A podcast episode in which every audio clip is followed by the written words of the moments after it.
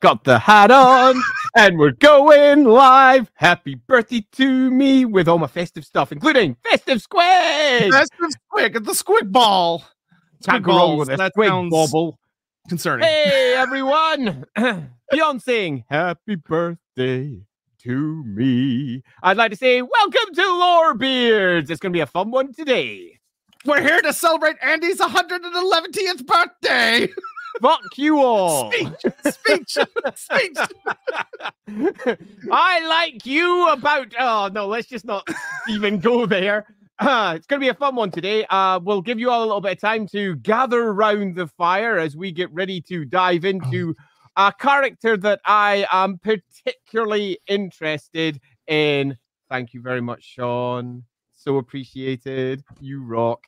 Um, I'm particularly interested in having a deep dive in because it's a character that I'm quite aware of, but not very aware of. I'm going to get onto that in a little bit when we move into our introduction. But beyond that, it's one that um, I think it's fair to say that the good old lore master Sotek over there knows really rather well indeed. Yes, that's that's yeah, and it's it's a dangerous subject, which is why I've got things to protect me. I've got my lizardman sword, you know, moments notice. I'm actually wearing my uh, little cloaky thing that I wore when I dressed up as the uh, advisor for the last stream that we had. Let's say it was a pretty poor dressing up as the advisor. I've got a beard. That does, right? I mean, Um, he's pretty he's pretty shambly by the uh Yeah. one, of the, one of the games. Um, I had uh, I had myself a nice medievally top on. I had some tinsel to represent his belt with all the symbols on it because that's accurate, right? That's exactly what it was like. Anyway, uh, obviously today is my birthday stream, um, and this stream, unlike our previous Lorebeard stream, had a caveat attached to it, and that was I could bloody well choose whatever subject I wanted because it's my birthday. God's damn it! However, we did put up three topics for choice, and I'm going to go through those three topics because I chose them all for a reason because it's my bloody birthday, so I get to say why I chose them. I may be saying it's my bloody birthday quite a lot because it is. Right, anyway, let's dive into why I chose them. We chose three topics specifically for this uh, stream. Sotek and I had a nice little discussion about it because each of them is pretty relevant to what I'm doing right now. One of them in a somewhat disturbing way, um, and pretty disturbing way. well, yeah, don't, and- don't put it that way. And I was uh, keen to take a deep dive into them. So we'll go through them very quickly for those of you out there who may not know what those subjects are, so that you can possibly know that we what, what we may be discussing as we move into the new year next year. So the first of the topics was Ubersreik. Now, if you don't know Ubersreik, it's one of the main city stroke towns of the Reikland in the Empire. You may know it from the Total War side as that place that you conquered lots. Um, because you know it's there by the mountains and you can conquer it lots easy, easy to stomp. yeah, easy as stomp Ubersreik. But Ubersreik has got a massive history that's super fascinating and does involve it getting stomped a lot. And one of the great things about Ubersreik, as far as I'm concerned, is well, I produced the place. Um, when the recent Warhammer Fantasy Roleplay 4 version of Ubersreik came out, we made a massive story change for it to try explain and justify what happened in the third edition of Warhammer Fantasy Roleplay for it, which was why is this place a giant free city? And we explained why in the fourth edition of the game, and we delved deep with Karl Franz having seized it for mysterious reasons. And a whole plot started swirling around Ubersreik, this important city. Now, I produced the entire set. I was there hand holding its entire construction. And as part of that, I spoke to Fatshark a lot. Now, you might know Fatshark if you played Vermintide. Uh, Vermintide, that great game of killing Skaven by the billion. Um, and we discussed uh, Ubersreik quite a bit because they used the third edition for their inspiration because their setting was almost identical to the third edition setting right by the end times. But I was 10 years earlier.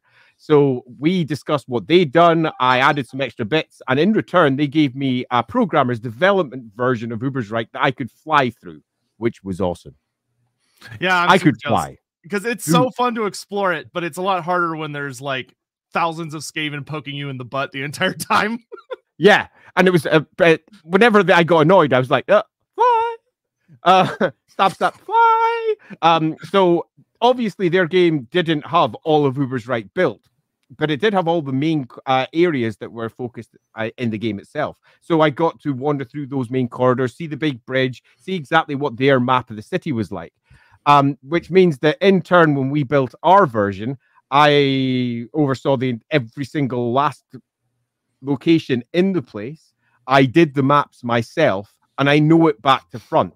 And my next stream on the Lawhammer side is going to be what was the whole point of the starter set. It's going to be explaining it. It's going to be explaining what happened with Ubersreik, the fall of Ubersreik, and why Karl Franz chose to seize it. And it indeed directly ties to yeah. a certain advisor.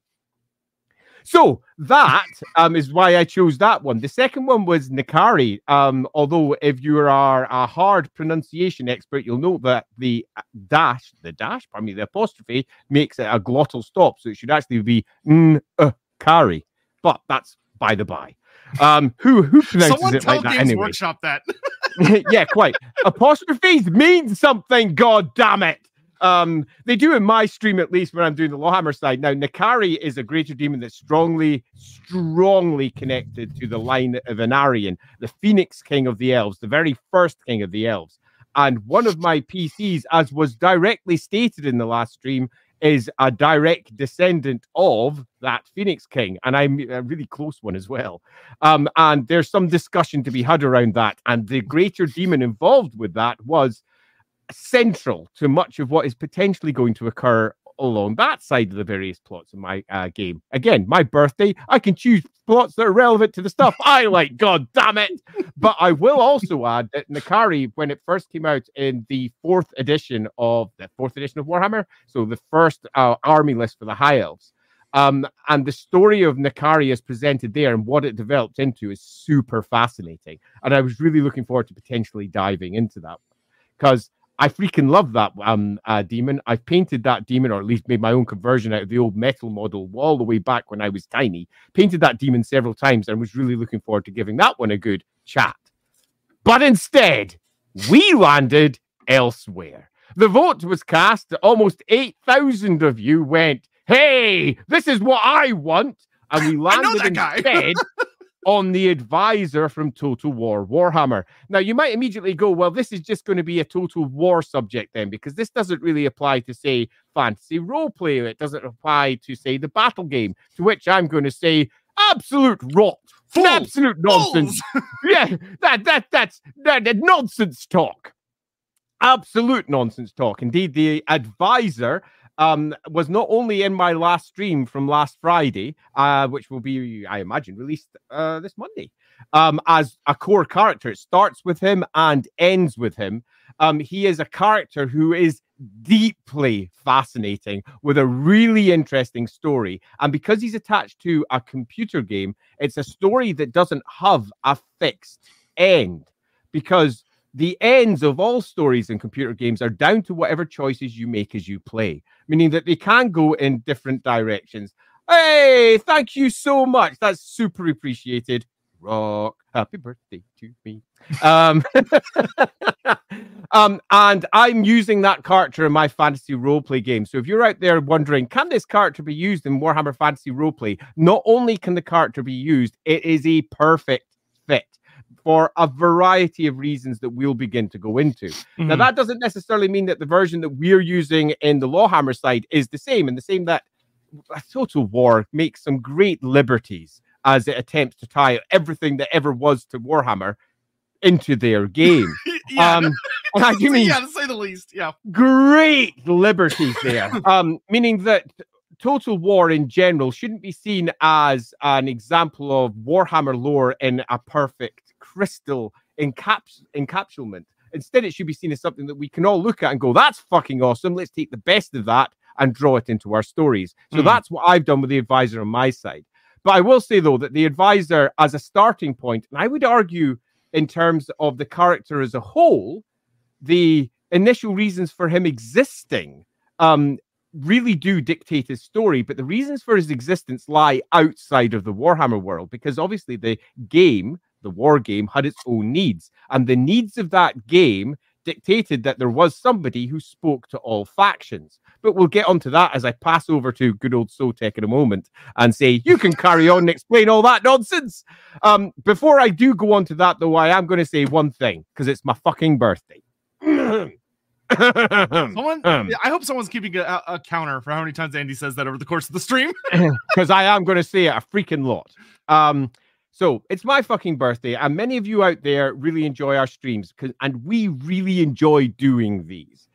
And many of you out there would really like to say thanks, but you might not be in the best place to say thanks. Now, not everybody can be like Hammond and drop in every two minutes and go, here's a pun, and drop super chats and all that sort of stuff. We fully understand that. But there are things you can do if you'd like to support us, particularly on my birthday. So if you're out there watching right now, there are just two things that I'm going to ask that you do. And I'm I'm going to ask that you do it this time rather than going, go on, go on. Number one is I have a Patreon. I'm not saying go and put money in it.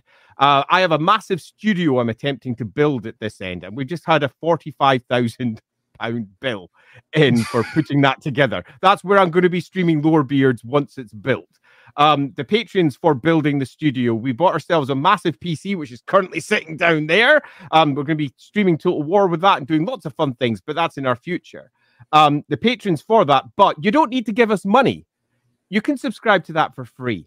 You can just pop in and you'll get notifications about all the cool stuff that we do. And that is super nice if you'd like to do so. It makes a huge difference on our side because the more people that are following us triggers algorithm bullshit that they worry about yes, over the, the true dark gods of our universe. Yeah, the, the, the, the true dark gods. Now, obviously, if you fancy going and going, hey, Andy, I'd really like to help contribute towards your studio of doom, I'm not going to say no. Happy birthday, me. But I'm definitely going to offer that as a, you don't need to. Just click on the follow and you'll get uh, all the stuff that we do sent to your inbox and it helps me on the algorithm side. So even if you're not that interested, just subscribe anyway so that I get the algorithm benefit. Happy birthday to me.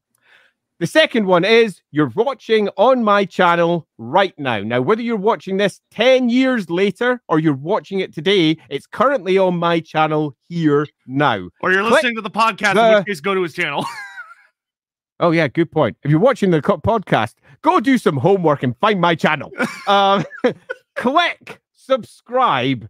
That's all I'm asking for. I'm not saying throw everything else at me. I'm not saying do anything. Just press subscribe, particularly over on also, the YouTube like and leave side a comment. and Twitch.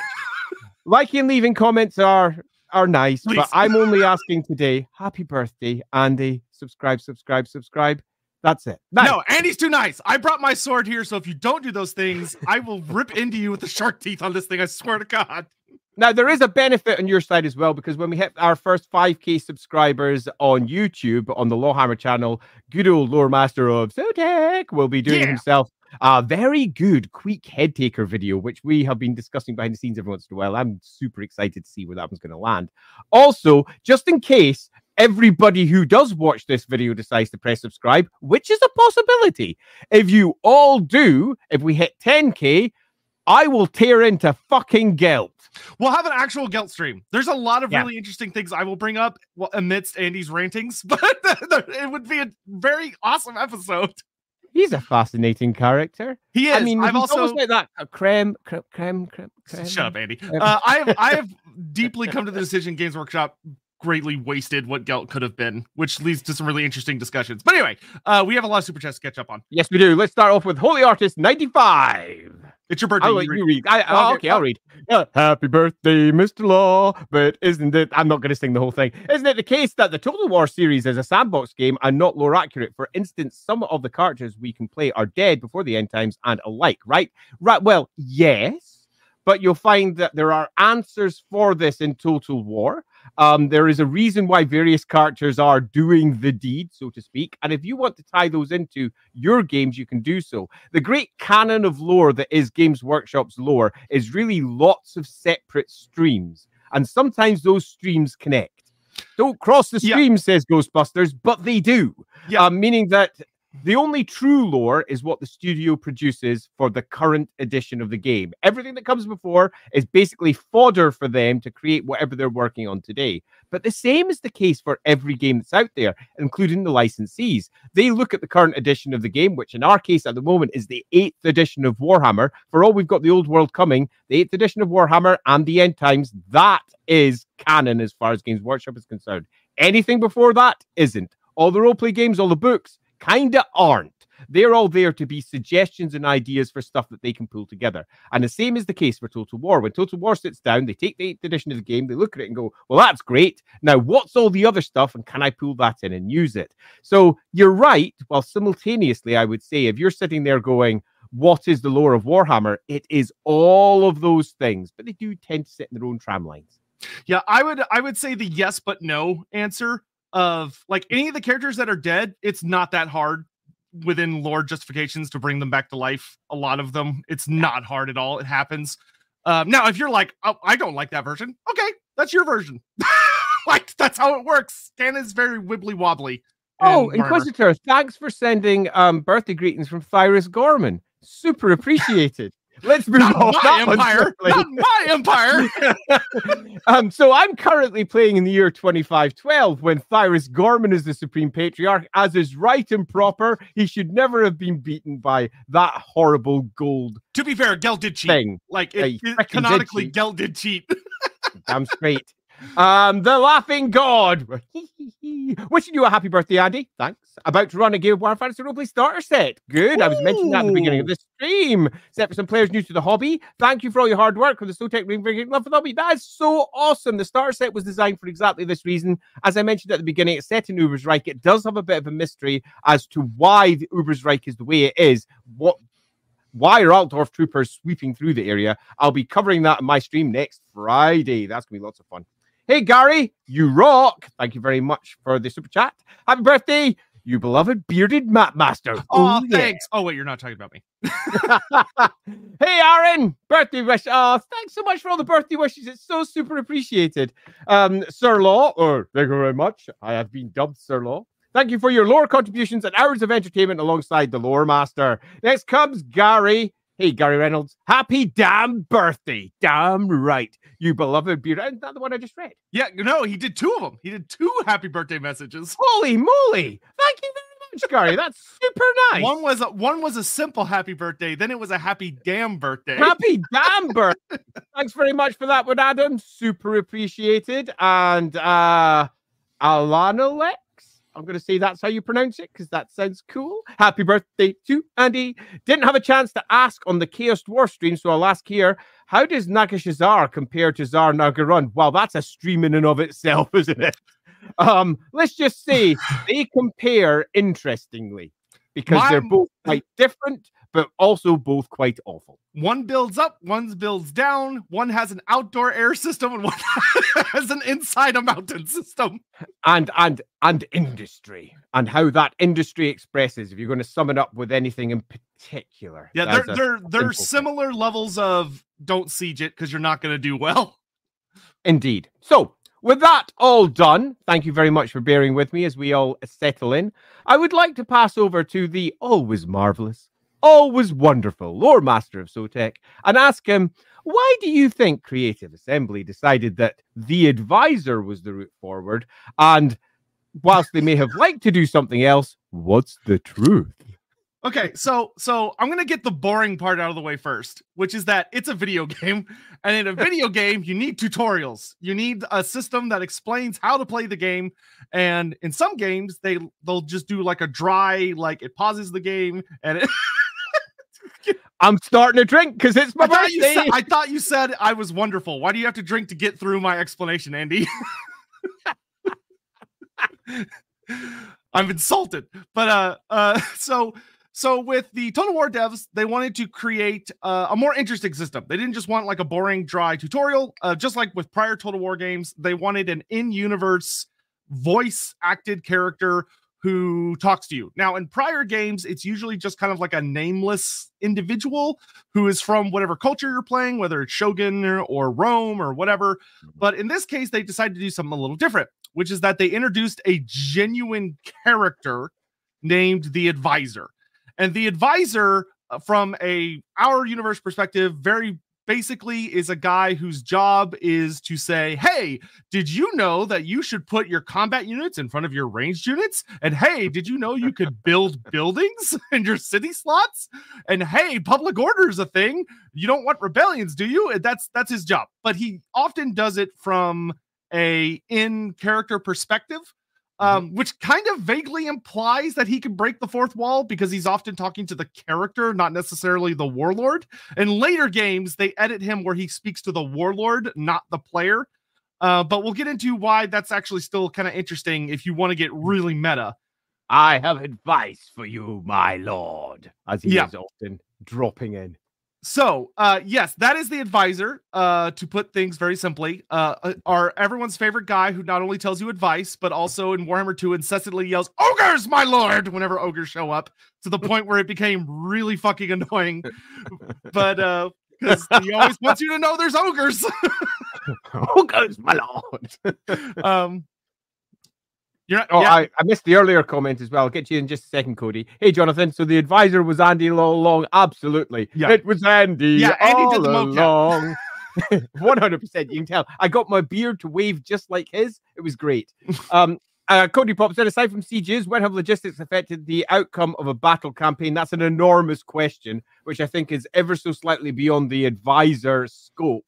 But I will say that in Warhammer, you tend to find that they focus on fights, and they always have done to the point that if you're writing a novel, for example, there will be often an editorial comment coming your way saying, Yeah, but where's the fighting? so you tend to find that they are more con- concentrated on the battle than the logistics. Although when you go into background books and similar, they often pull up fact that may be useful. However, on the total war side, the logistics are part and parcel of the campaign itself. yes. So that is the meta, or that's the real world thing about the advisor, which is boring and we're done with it. So let's move on to the exciting bit. I'm gonna I'm gonna add one extra part as well because this one is a question that I know comes up quite a few times because I remember last time I was talking to Andy, it literally came up when we were uh, doing A, and that is why the bloody hell. Uh, advisor, human, ah, I play No. orcs, I play dwarves, and the answer to that's going to come as we discuss it further. But Mhm. the real answer, the real answer is it's cheap. Yeah, uh, get one guy who's in the studio to do all the voice acting, and we can reuse the same character asset for all the campaigns. Mhm. so we'll But- just do it that way. the necessities of that meant that they needed to start figuring out stories. And whilst the very first game didn't really give you a strong reason why, as it goes on, that reason becomes a little bit more prevalent. Why is the advisor doing what the advisor's doing? And also, why does everyone pay attention? So there is definitely something to come along that one. Hey, holy artist. Uh, I think the advisor is good for starting players, but not all factions get him as Nyastra and Arhan get the prophetess uh, Nyastra or uh, uh, uh, not Nyastra. That's the damn um, the prophetess. Gosh darn it, her name is not coming to my brain. The wood elf prophetess. Which one? character. Yes, thank you, Naieth. I was like, I know it starts with an N. Yeah, Naieth the prophetess. Yeah, uh, is the advisor character. There are probably others uh, with that as why would Khorne listen to a human instead of Khorne's teachings? We'll get to that. The advisor does actually advise Khorne, uh, Yep. but um, the we will we will get to the reasons why some factions don't have him and why some factions do have him later. Because you'll notice that in Warhammer 2, the advisor is not in that game. He's just not there. Um, we'll talk Mhm. about that. Um, I, I there's a genuine good reason for it. Um, but we'll we'll get to it all in good time. Cabanda pops in. I am not going to do the big shouty voice because we've had enough of me shouting already. But happy birthday, Andy. Says Cabanda. I can't really relate to the whole being born thing, but I suppose it's something you mortals things, mortals things, worthy of celebration. I think, think is the word I should have said there instead of thing. And yes, indeed, uh, we To mortals fair, he do typed thing. yeah, he did type thing. Um, we mortals thing do indeed think it is worthy of celebration. And if you wish to join us in our celebrations, please do remember to press subscribe. Yeah, make sure you get Andy a nice goal. TV4N. A nice skull for his birthday. Uh, For him to yeah, his throne on. we do need them. Hey, CB4N, off topic, but are you also excited for the new Bretoni Old World novel that seems to have leaked? Yeah, Graham McNeill's one. Um, uh, Graham McNeill is a great friend of us over on the Rookery side. Um, and I love Graham McNeill, so I could hardly be more excited because I he love does his work, books. it freaking rocks. This is the first time Um, I've heard so, about yes. that, and I'm super fucking excited. I Uh, did you not know there's a whole No, Bretonnian I'm super that's already been excited now.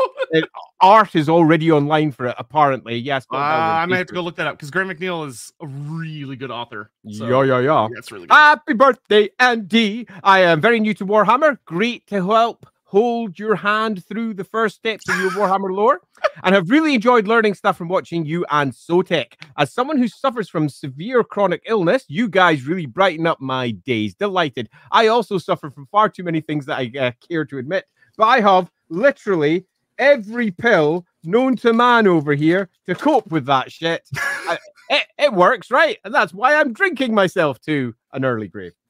Happy Uh, birthday to me. Thank you all for so much for the sweet messages. And Samuel, hope you're doing all right. Uh, hang Yeah, in me too. Thank you, Samuel. You Glad we could provide you some entertainment. Okay, so We're here for you. so we're past the the quote unquote boring parts of the advisor. So let's get on to what he actually is. Before we do that, I would like to tackle an actual question that I have Oh, because it's a question that I know bears a certain level of controversy. Controversy. Hey, I've started on the Jack Daniels already. And that is given that the story of Total War is almost certainly out of chronological order, and we are going to have to have ourselves a beginning here somewhere. Where do you think the beginning begins with our games one, two, and three? Right. So this is a really good place to start, which is actually before the advisor, and then we'll get to the advisor. Um, now I'm gonna go ahead and preface and say I have on a stream chatted with Andy Hall about this. The right Andy. Yeah, the other I just said Andy. Yeah. There's so many Andys. but uh um whilst chatting with him, uh it became there was it's kind of a joke that they didn't Total War didn't really have a plan of tying all the games together narratively. They were originally intended to be their own separate kind of storylines. But with Warhammer 3 being kind of uh planned as a big tie together game. Thank you, Biofoot. That's super nice. May Gelt never find you. I didn't realize Gelt was a boogeyman. And hello, YouTube chat from the good old Twitch chat over on their side. Hope your day is bright and wonderful. They're so lovely over on Twitch. a good old Twitch. Uh, so um, the original plan for the games was as a trilogy. They did not have a tied together narrative. Uh, Andy and the narrative team decided to kind of mess with that, and instead, with Warhammer Three, they brought back the advisor, which raised a lot of eyebrows because of what happens to him in Warhammer One, which we'll get to. And uh, it was revealed later that Warhammer Three is a prequel uh the Andy League. But that still kind of opens the question of okay, well, if three is a prequel, then where do two and one fall into things? So is it three, two, one, or is it two, three, one? Because one definitely comes at the end. Um, that is that is 100 percent. Now, uh, Andy kind of just threw an answer to us that he kind of felt that it may have gone three, two, one. However, I am going to provide you all with a, I think, very concrete explanation that it's actually two, three, one. And there's a couple of reasons for that. Uh, for one, the advisor is not in Warhammer 2. Uh, although his voice is there, uh, he he Yeah. does he does talk through your intro. He does not actually show up. He doesn't interact with any of the characters, uh, which he does in the prior games, both Warhammer 1 and Warhammer 3. No matter which campaign you pick at the start, have a shut up, Twitch. Don't talk to me. YouTube, always friendly. Shut up, Twitch.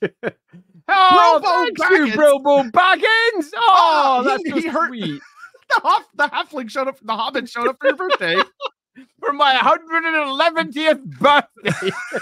Happy birthday, Andy. Love your streams. And thanks for making this incredibly complex universe accessible to us all. We try. Thank you so much. I cannot express how much we appreciate that. As uh, Commander Bone also pops in. So, who was the advisor? We'll a get to that. Wizard? We're about to get that. A hedge wi- wizard, mercenary wizard, who pursues knowledge. He's more enigmatic than Drachenfels. He's not as enigmatic as you might think, actually, because we're definitely going to get to that bit. And finally, the Wrath of Wu. Happy birthday, Andy. Thank you. Hope you're both well. We are. Remember, folks, it's a good thing to be a Warhammer Andy. Yes, it is.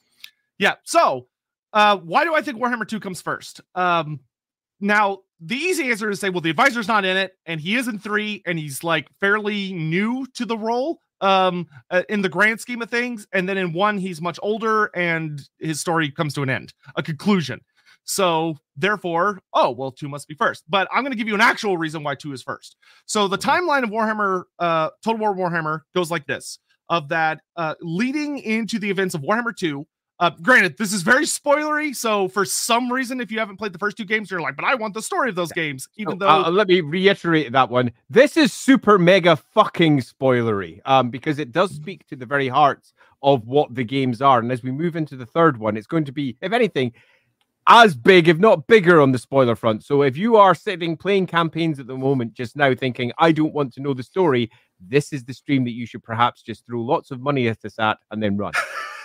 That makes I mean, go play the game and come back and watch it. yeah, totally. I'll come back later. yes. Uh, Pony Pokey Pineapple. Thank you. Oh, you share but Well, happy birthday to you, Pineapple. Indeed. Happy birthday to you. Yeah. Nice. So, with the spoiler warning out of the way, um, Warhammer 2, everything's normal. The world's just carrying on like mad, as it always does. And then something weird happens, which is that defying prophecies, defying everyone's understanding of how this is supposed to work. The twin-tailed comet just shows up. Um, the dragon with two tails, the the fork the forked serpent's tongue, all the various names it's known about, it just shows up. And the only race that really seems to have any head warning that this might be happening are the lizardmen in the sacred plaques. They have a heads up that this is going to occur, but everyone else is caught very off guard. And the thing is, is that when the comet appears, it starts really screwing with the winds of magic which is not unprecedented, but is a little unusual. Um, like it really starts messing with the winds of magic to the extent that the vortex in Ulthuan begins to destabilize. And mm-hmm. all of the races that are part of the main Warhammer 2 storyline begin to take action to take advantage of this destabilization. With Malekith going through a scheme to absorb the vortex into himself, which is fucking mm-hmm. terrifying. Uh, the elves are, of course, just trying to fix it. The lizardmen decide that they should use the geomantic web to forcibly fix it because no one else can be trusted. And the Skaven decide to just blow it up and use it as a gateway to summon in the Great Horned Rat, which would literally be an apocalypse scenario. Um, so. And, and the pause there. Thank you very much, Aaron. The Twitch chat approaches with their damned compliments and their nice their nice behaviors truly a most threatening display but uh, so and Thanks, this, this also sets other things into motion. So, for instance, if you play the Tomb King campaign, the the winds of magic start going crazy, and it causes the Black Pyramid to start waking up, so to speak. And this is what pushes the Tomb Kings into action. Uh, mm-hmm. and the Vampire Coast, dis- they are kind of off just doing their own thing, but they discover that there is a way to kill Amanar and perform a ritual because of the destabilized winds of magic that would resurrect mm-hmm. him, which would literally make the biggest undead creature I know of in the setting. Amanar is fucking gigantic. I actually don't even think the games do him justice for how big he's supposed to be. Uh, because he literally like eats an entire demon army during the Great Cataclysm, which is just bonkers. But mm-hmm. anyway, uh, so that is what happens in Warhammer 2. It's revealed as you play through the campaign that it's not actually the twin tailed comet. It's not the reoccurring comet that comes back every such and such amount of years. It's a fake. And what it is, bum, bum, bum. Of course, it's Skaven shenanigans. It is a it is a rocket ship made in the vague shape of a meteor made purely out of warp stone with metal components added on and there's a suicidal Skaven driving it, which is the funniest cinematic in the whole game. Of just being like, ah, flying around space in a Sputnik mission. Uh, so he revolves around the planet a few times until he runs out of fuel. And when he runs out of fuel, there was no contingency plan. He just falls to the earth and blows up, which is just great. Uh, but what it did successfully do is it re- it's revealed that the Council of 13 are the big bads uh, yep. that they manipulated everybody, including the other Skaven clans, into action by destabilizing the vortex so that they could perform the big ritual to summon the Great Horned Rat. Uh, because that's kind of like the big thing everyone's trying to avoid is either the, the Great Horned Rat coming into existence, unless you're playing at the Skaven, in which case your goal is to murder the Greyseer clan and take credit for summoning the uh, Great Horned Rat into existence. So he'll be happy with you. But the canonic there is a canonical ending to the game, which is that the high elves win. Um, the high elves successfully defeat Malekith, preventing him from absorbing the vortex, and the lizardmen show up and help defeat the Skaven, and then they retreat. So uh, the high elves manage to get the vortex back under control, and things stabilize. However, the reason that I say with confidence that Warhammer 2 is first is because of the epilogues. Every single one of the campaigns has an epilogue, and mm-hmm. all of the campaigns, with a very, very rare exception, have one bad guy in the epilogue, which is N'Kari. N'Kari shows up in the Lizardman epilogue, where the Slann Lord of Tlaxtlan, I believe, wakes up uh, who is the slum lord of the skink character and the uh, the you cannot do that, which is my favorite skink character. Um, him and the Kroq-Gar guy that you follow through the Lizardman storyline, their per- personal Slann is asleep the entire campaign, which is why they go see Lord Mazdamundi. Um, that Slann wakes up and he goes, "Oh fuck, N'Kari's coming! Like N'Kari is breaking out. We need to do something." Uh, and if you play the Tomb King campaign, uh, at the end of the campaign, uh, if you're playing as Arkhan the Black, Arkhan goes into the Black Period of Nagash and he summons a big ritual to resurrect Nagash. But as he's doing it, the ritual gets co opted and N'Kari shows up and talks to Arkhan and says, Your master isn't here. Nagash is not here, he's elsewhere. And Arkhan the Black goes, What the hell are you doing here? And N'Kari kind of laughs at him and points out some other shenanigans um, before fading away. And then in the if you play the Vampire Coast campaign, most of those end following N- whispers of Nagash returning. Uh, or uh, Drachenfels shows up in Cylostra Direfin. Drachenfels is calling Cylostra Direfin to him. And then uh, beyond that, uh, the Dark Elves are just doing Dark Elf shenanigans. And uh, the High Elves find out that Tyrion's acolyte or Tyrion's servant in that game is actually a Dark Elf ploy. But any event, amidst all of these shenanigans, N'Kari is kind of lurking in the background. Mm-hmm. Then in Warhammer 3, we find out that all of the demon lords, so Ku'gath, N'Kari, Skarbrand, and Kairos Fateweaver, are outside of the realms of chaos because the demons are invading everywhere because the vortex was destabilized. Without the vortex working the way it's supposed to, magic around the world would go crazy and would allow demons to manifest very easily. And this is important because the whole point of Warhammer 3 is that when Ursun roars, he cuts off all of the demons from the realm of chaos. They can't get back in, which is really fucking crazy of a circumstance. But hmm. for all of them to be out at the exact same time would suggest that they were able to get out very, very easily because demons are all over the place. Let me answer this one for you, still loading. it's my birthday, and I'll party if I want to. In the UK, you get yourself crackers. I don't know if you're from the UK, but if you're not, I will explain very briefly. Christmas crackers are a common thing at this time of the year, which is a small cardboard tube, all decorated up, looking pretty, that you pull, and it has a small, let's just call it a firework with inside. It has a small snap. Bang! As you pull it apart. And inside that, you get a party hat and some sort of treat. It's my birthday, so I'm wearing a party hat. That is what I'm wearing. Yeah, don't worry. I'll also just say, given everything that Sotek has just said over there, um, you'll begin to realize why N'Kari was one of the characters that I chose. Um, you'll find that you can tie all of these events if you want to use Total War and all of the stories that Total War uses into your Warhammer games if you wish to do so. For example, the twin tail comet that flashed through the sky and was very much the herald of the birth of Valten that can be easily tied through to the plots that are put forward in the second game. And that also, to some degree, outs Valten as potentially not Sigmar Reborn, which is super fun. Yeah. Um, there's lots of fun ways that you can tie in all of these existing plot lines that have been added by Total War over its last however many years and use them to reinforce the setting from Warhammer 8 and go, well, this adds some new implications, which are super fun. And throughout all of this, we do know that it's relatively long ago, at least this part of it, because of what comes next in Warhammer 3. Yes. Also, yeah, yeah. The Andy is wearing a crown. It is not a head bandage. He did not he mm. did not suffer a traumatic head injury. It's, it's, it's a it's a it's a cracker crown. Please. I, I realized to my fellow Americans, it, it looks like a bandage. no, it's a purple crown. It's a really, really tight one. It's a small one, but it's the only cracker I had in the house. But I'll be damned if I'm not wearing a cracker hat. And uh, Hammond, uh, thank you. I'm not surprised at all that you used to be called Dodgy Johnson. One? Dodgy Johnson. I mean, it, were you called Dodgy Johnson? if so, Dodgy Johan looks all the better. Um, anyway, carrying on. Yeah, Warhammer so, 3. This takes us to actually, we're gonna we're not there yet. There's something we have mm-hmm. to do, which is actually the Warhammer 1 intro cinematic. Oh, which yeah, good point. was not originally part of this timeline, but now it is. So, mm-hmm. what am I talking about? Well, w- uh, way back, like I think it's like eight years ago now, um, the Total War Warhammer games got announced with an intro movie that was CGI and it was very, very nice and very professionally well made.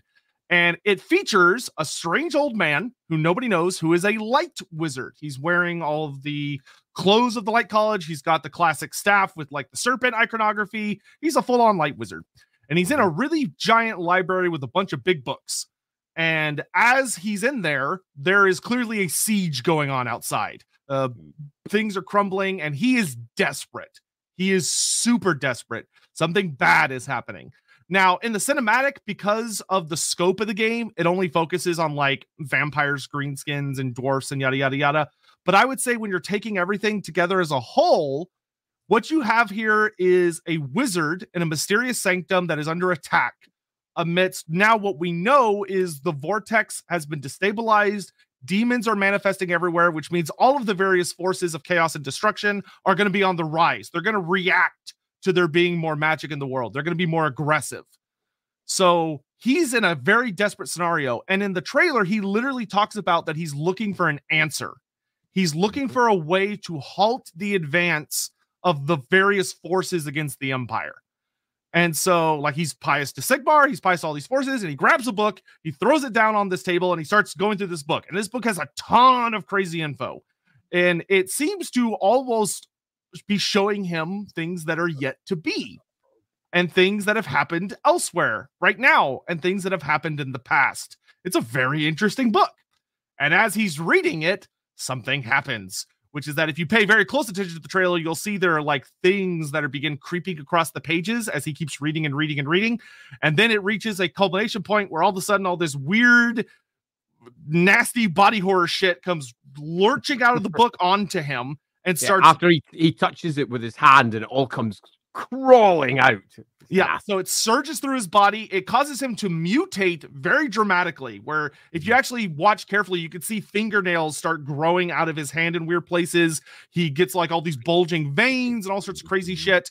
And it crawls all the way up to his body until it gets to his eyes. And then he closes his eyes. And when he opens them, his eyes have completely changed. And he has changed dramatically. He has. Uh, his voice is much more sinister and dark and he says, Ah, I understand now. I see it.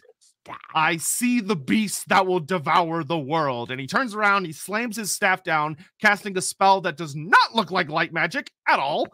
And mm-hmm. it causes a big purple storm. And then when we see him again, he's standing there, and above him is something in the fog, and it's a greater demon of Tzeentch, a lord of change, who roars dramatically, and that's the end of the trailer. Good times. So that, that sounds fun, doesn't it? Yes, that is the start of the advisor story. Uh, he literally that is it, it's very literal. He was a light wizard who opened a book that we now know is a very particular book called the Tome of Fates. Yeah.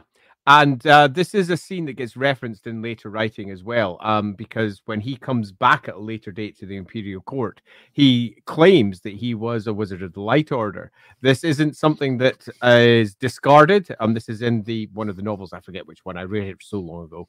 Um, it's during the release of the first game. Um, and it's um, it's quite clearly clarified. This is the advisor. He was a light wizard. This isn't mysterious at all. It's a known fact um, there is a great deal of a lack of awareness as to who the uh, advisor is, but all of the hints, the breadcrumbs are there if you wish to go follow them, pick them up, and have yourself a good, bready, tasty treat. Um, and as I drop down with a quick one from Matthew there. Hey, Matthew.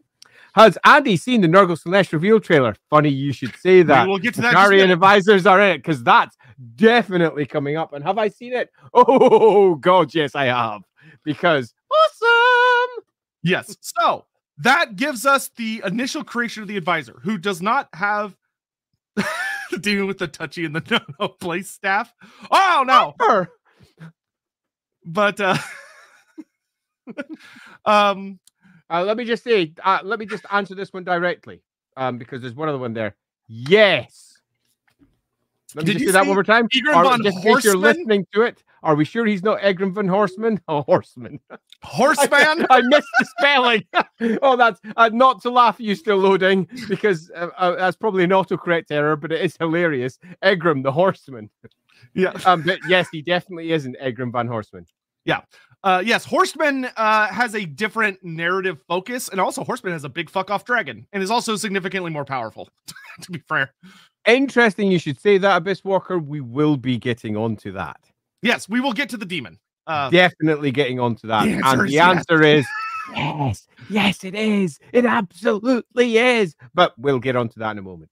yeah. So what is the Tome of Fates? I think this is a good point to dive into what this book is. I think it's a damn fine po- uh, point to do it. Yeah, and it, it will explain why he took the risk of opening it in the first place, which is that the Tome of Fates, which was concealed in this place that was likely a sanctum of the Light College, because the Light College is responsible for locking away artifacts that cannot be destroyed, or maybe sh- they should destroy them, but they don't, because maybe they'll be useful later. Yeah, um, let's drop in a couple of uh, loose facts here that has been brought up in multiple publications under slightly different names. The Light College and Altdorf as a whole has got a chamber, the Chamber Unbreachable, which somewhat amusingly, in say, for example, Dark Omen gets breached again and again and again. And indeed, in the roleplay game as well, the Chamber Unbreachable gets breached by Beastmen as they steal some stuff out of there. But it's where they hold all of the artifacts that cannot be held by, say, the Cult of Sigmar or anything else, and all the artifacts that can't be destroyed. And normally these are artifacts that are directly related to one of the greater demons that are out there. And by controlling it and hoarding it, they stop it influencing the greater world. And there's no order like the light order for holding these things in place. They have the correct magic and the correct rituals for hopefully containing them. That being said, that also means that the Light College is a repository of all the fucking awful stuff. And if anyone should get in there or accidentally get, let's say, corrupted by something that's in there, you might get yourself a Van Horstman on your hands. That, however, is for another stream. In this case, we've probably got a similar situation where we've got ourselves perhaps in the Arcane Library. There's a very famous library that the um, Light College has, which isn't held there, it's held over in Karaberg, or perhaps in the Chamber Unbreachable. But whatever the case is, Light Magisters are responsible for looking after these, and they should know bloody better than to look at them. But it doesn't mean that when the whispers start whispering, they don't listen. I'm joining the Patreon to request Bojack von Horseman gets into the Law Hammer campaign. Hey, it's an expensive tier, but I I would love to see that because I would love to see how Andy would have to deal with what that character would he would be. I think I could make that work. Um, Bojack von Horseman. holy It's a family name. hey, Viper. So they Um, definitely so have Slaanesh Sentai collection. Yeah, that's Yeah, definitely down there definitely somewhere. down there somewhere. Um, and the light wizards, they're the ones to deal with it. Indeed, light wizards are often celibate, not necessarily for that reason, but perhaps for that reason. After Anyway. seen, I can't do it anymore. The demon has arisen. The book has done its thing, and it is fair to say that at this point, even though this is the very beginning of the character, and you could argue that later on the character goes in slightly different directions, regardless of that, we've got ourselves now someone who is deeply tainted, corrupted, and at this point, relatively mutated, which will change later. And it leads to a host of speculations as to why it has changed later. And I, there is a really obvious and clean answer for that because he is going to be influencing pretty much potentially every faction in the Warhammer world, which means that there's got to be a reason that they listen. Yes. So, uh, about the Book of Fates itself, as far as what it is, the Book of Fates canonically is revealed to be a book that cannot be opened unless it itself chooses to open. So, it's a book that reacts to things going on in the world. And when it does open, it reveals the past, the present, and potential futures. And it tells the reader how to achieve these certain futures. So it'll tell them you need to go to this place, you need to influence these people to do this. And if you successfully do all these things, then this particular future will come about. And it is a incredibly powerful thing to have because it can allow you to genuinely change fate. Because if you're aware of everything that happens in the past and you know a lot of things that are going on in the present where you're not at, that gives you so much information. And information is power. It doesn't matter what timeline you're in or what kind of setting you're playing with. Information is one of the most powerful things in existence. Mm-hmm. So to have that power is incredible. But the Book of Fates comes with a kneecap to the person reading it, which is that the Book of Fates cannot be used by the reader. It can only be used in the search explicitly which is a good way and a very Tzeentchian way to prevent whoever acquires it from just getting ultimate power is that they have to try to use it to help someone else in order to further their own ends. And it also makes the advisor uh, an advisor. Yes. And I know that that's a super obvious thing to say, but you'll find that the Book of Fates is there because of the requirements that Creative Assembly had for their advisor character. Um, and building the story around the realities of having just one asset that they could use for their advisors in general. Um, it starts off an entire story, kickstarts a story that is going to develop all the way through the rest of the games and really speak to who this character is and exactly what is that character's not only influences on others, but the influences upon that character as well. Just want to say thank you very much there, Durthu's manservant. You rock. We love you. I have never actually thought about your name before until just now. I love the idea that Durthu, the big angry tree man that hates all blooded life, having a human manservant that's just there attending him with like a little, like he just has a little butler somewhere in the forest.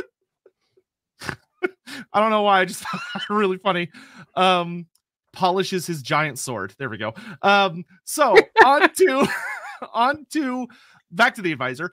Uh, so this now, this Warhammer 1 intro does also imply one other thing, which is the advisor has his first encounter with a demon, a very particular demon.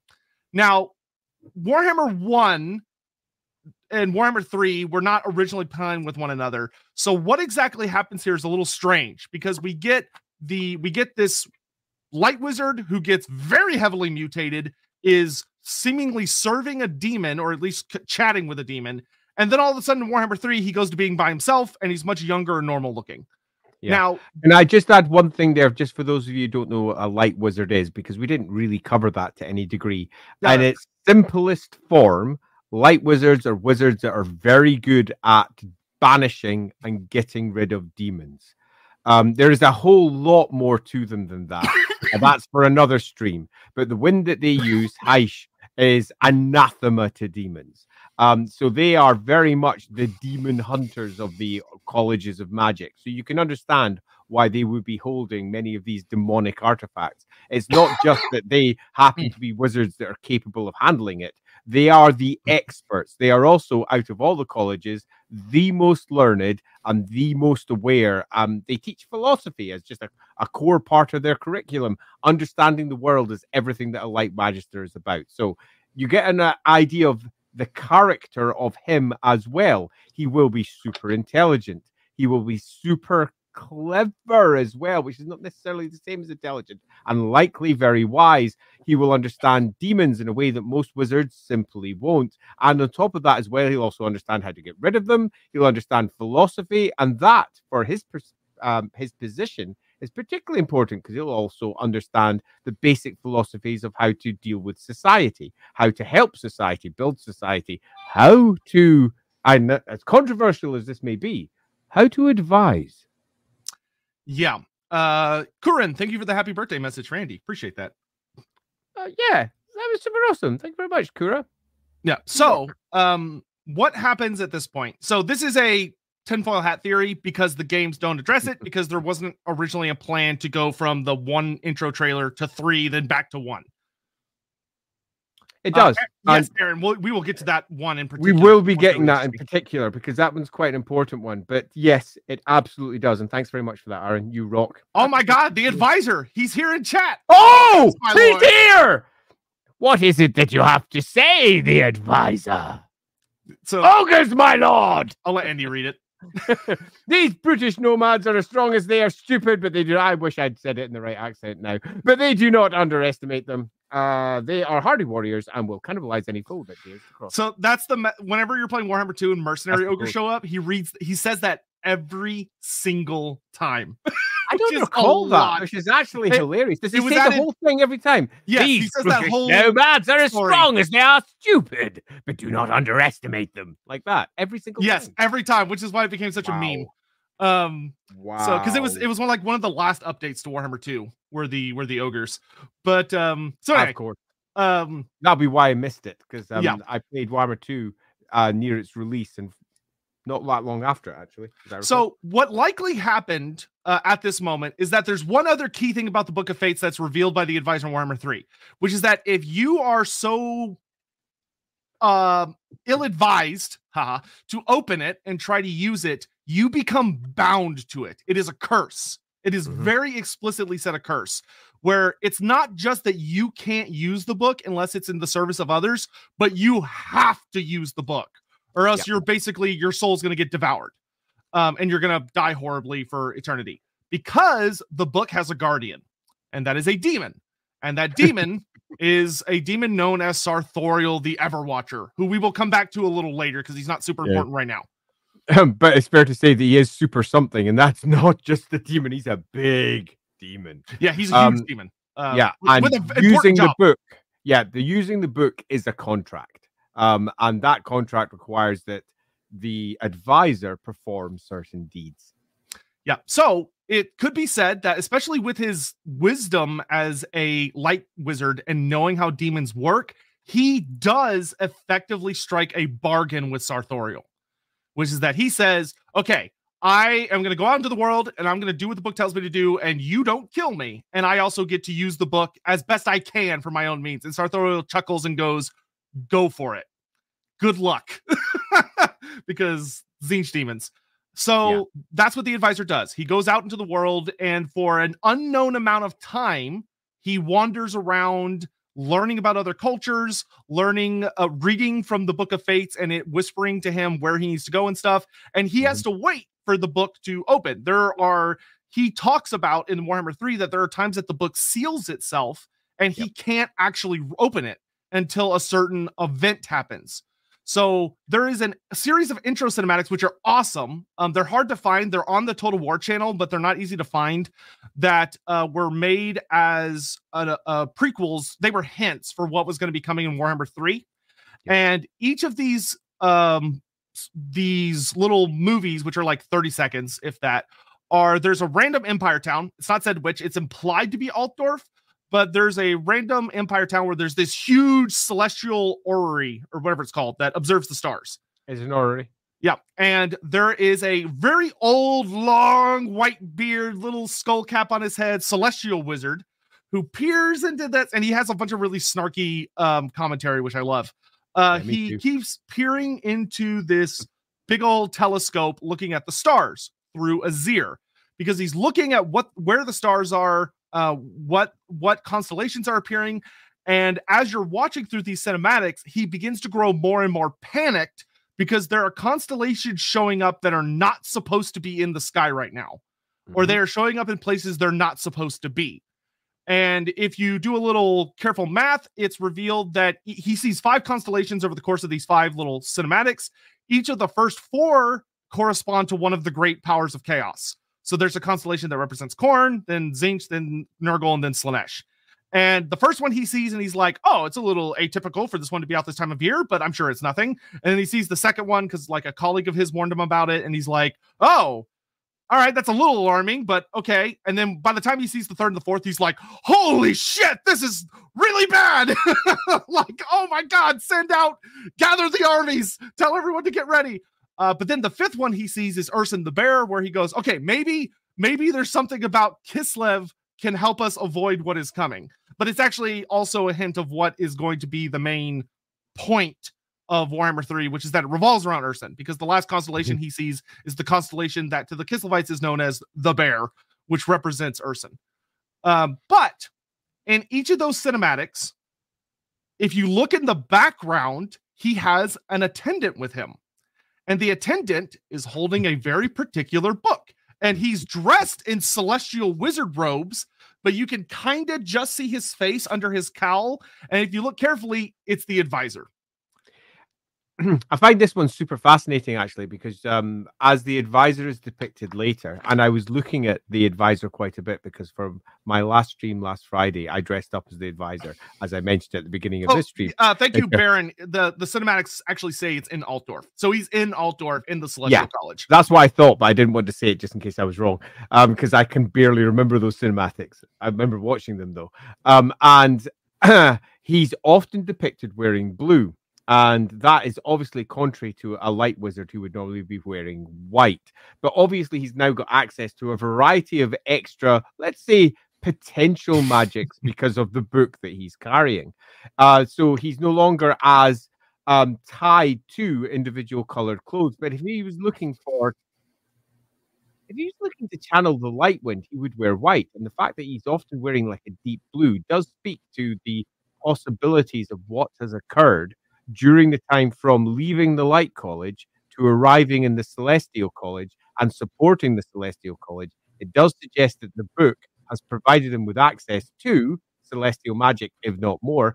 And that is no great surprise because if we are dealing with the Book of Fates, the book of all the threads and the potential for the future, and also the past, the magic you would expect to be most prevalent in there would be amethyst magic for the past, and for the future, celestial magic.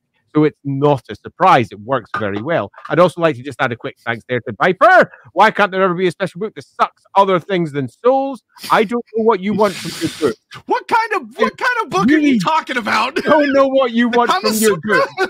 but I rarely think, oh, there's a book that I'd like to suck me in a way that doesn't involve souls. Um, I rarely think that, but I do love that one, Viper. Something, something, something slash collection at the bottom of the Light College, something, something. um, having said that, I did have a campaign where a book was a bit weird that was a familiar, but let's just not get there. Um, so yeah. carrying on, our cinematics yeah. over in Altdorf has led us to well, and what I, what I I will say what I love about that is this also shows his first that we see canonically of him being an advisor, but he's advising yeah. this celestial wizard as opposed like to some great legendary lord, which kind of implies that the book also, like between his own personal gift, which he's implied to be very gifted at mm. negotiating with people, the book also likely tells him where to be and kind of what knowledge he needs to have to cement that relationship. But you could tell based on that, in those cinematics, he probably snuck his way in as an acolyte to this celestial wizard or an yeah. advisor role of being like, I am also a celestial wizard. I may not be as powerful or as old and revered as you, but maybe I can help. And he was like, Oh, yeah, sure. And he used this to get this information that he needs. And who knows, maybe he was even influencing the celestial wizard to see what he saw to drive certain events into motion. I think that's quite likely. Um, given the nature of what his character is going to be clarified as, he is someone who is there to loosely follow the book's will, which is to sow chaos. Um, and if he is there, it suggests he's not pursuing the knowledge that he has. He is attempting to manipulate that knowledge to cause others to do something. He is looking to seek change. And this is him ensuring that certain information is understood and that information is passed on so that people will react and will do something. And that, at its very heart, is at its source change, which is, as we know, given the book that he's carrying, the very purpose that he's pursuing. Yes. So this leads into the intros of Warhammer 3, which is that Yay. the advisor is somewhere. We don't know where, but the book has been sealed to him for some time after he left the Celestial College, and he's been waiting for it to reopen. And it does. All of his little locking mechanisms activate. Uh, Ricky Scotty, th- thanks for being here.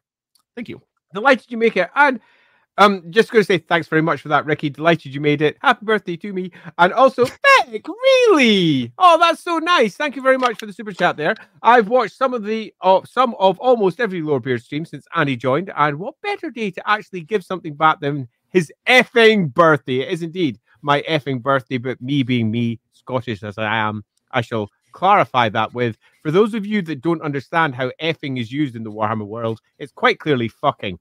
Uh, can't wait to see your Gelt campaign. You'll be lucky. Although, having said that, yeah, I'll probably do it. Andy, that has to be the nerdiest thing you've ever said because it's all that's it means fucking in our world too, not just the Warhammer world. I mean, obviously, I was kind of taking the piss. Did you know in the Warhammer world it means yeah, totally. Not a word we use in our world. literally taking the piss there. effing? What does effing mean? Well, let me explain. Much like funny. the winds of magic. God, anyway, oh God, I need oh, you, I need like a comedy skit of a wizard explaining stupidly simple concepts, but only through the measure of the winds of magic to make it really complicated. Dad, yeah, where do babies come from? Well, you see, when Guy the winds of magic explain. Yeah. Uh, yeah, right. That would be fun. Yeah. Anyway, so what happens at this point is that the book opens for the advisor. Now, what's interesting is the advisor is actually a bit perplexed by this particular one. I'm oh, going to interrupt and say, "Hey, Josie, glad that you're out there watching. Chat, What's hi to Josie. Gently get high, high, hi. That's the wrong word entirely. Do, do you have used Pepsi Max? yes. Okay. With alcohol, it's close. Um, enjoy the stream, Joe. Delighted that you're out there. That's um, my daughter. For those of you who don't know out there, chat say hi. Um, Indeed. so chat say hi to Josie. Uh, what? Because she rocks. The Tome of Fates opens and it tells the advisor he needs to go north, really, really far north. So he ventures up to Kislev. He goes beyond Kislev into the Chaos Waste, Old Kislevite territory, and he wanders mm-hmm. and wanders and wanders until he arrives at the Citadel of oh god, I can't remember what it's called. What was it uh, called? It's the, uh, it in my mind's eye. It's yeah, the, it's the got all the horns. Statues. It's got all yeah. the horns in it, um, and it like it bellows really loud. It um, really does. But it the doesn't matter. He arrives at this big citadel, and it is revealed. Yes, the Howling Fortress. Thank you, the Howling Fortress. Thanks um, very much, Servant Sin. Yes, the Howling Fortress is super appreciated yeah, it's like somewhere in the ballpark of like where the Chaos Waste and the Realms of Chaos are like super close together. Um, so the Howling Citadel, Howling Fortress, whatever it is. Why did Andy go to jail? He was breaking the law. Breaking the law, breaking the law. Yeah, no, I wasn't. I am the law. Thank you very much. Yeah, how can he break what he is? He's a mere manifestation of lawlessness. I mean, really. Lawfulness. Hey, Estin. Happy birthday, Andy. Thank you very much. Sotek in 2017 first brought me a love of Warhammer lore. I'm delighted to hear that. He is marvelous that way, is he not? Yesterday, I ran Seven Peeps' first adventure in Ubersreik. Oh, thanks for awesome. this world. Whenever I hear that, it just fills my heart with a certain happiness because the starter set that we built for Warhammer Fantasy Roleplay was designed for people who had not necessarily ever played Warhammer before. And the setting was chosen because of Vermintide, and so many people have been playing Vermintide, and they understood what uh, Ubersreik was. It's a so great to, starter set. Like just to hear that someone's doing that is great. But um, I will say for those of you out there who are thinking, I like Warhammer lore, is there anything in that? It has an entire book which is basically just lore for the setting and all the surrounding areas. So if you like your lore, the starter set does make a very good beginning. For all, I don't get any money for it at all.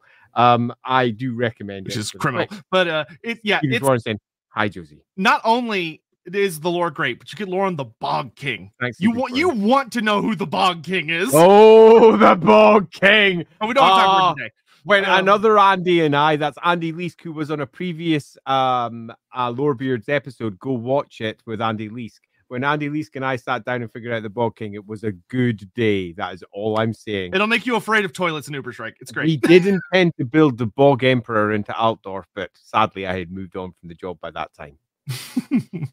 so anyway, uh, at the Howling Fortress, the advisor or Dodgy Johan, as he's sometimes referred to. Uh, that's not his actual name, but he's, he's referred to that.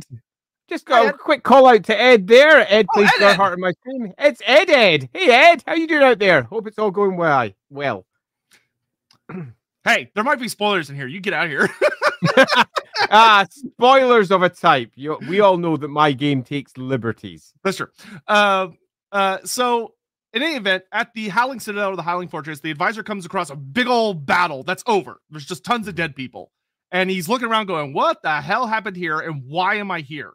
And the Tome of Fates opens. And this is really interesting. He demonstrates the ability to use amethyst magic because he talks to the spirits of the dead, which makes Does- sense. Like, I mean, he's influenced by Tzeentch. Uh-huh. The idea that he could Sure.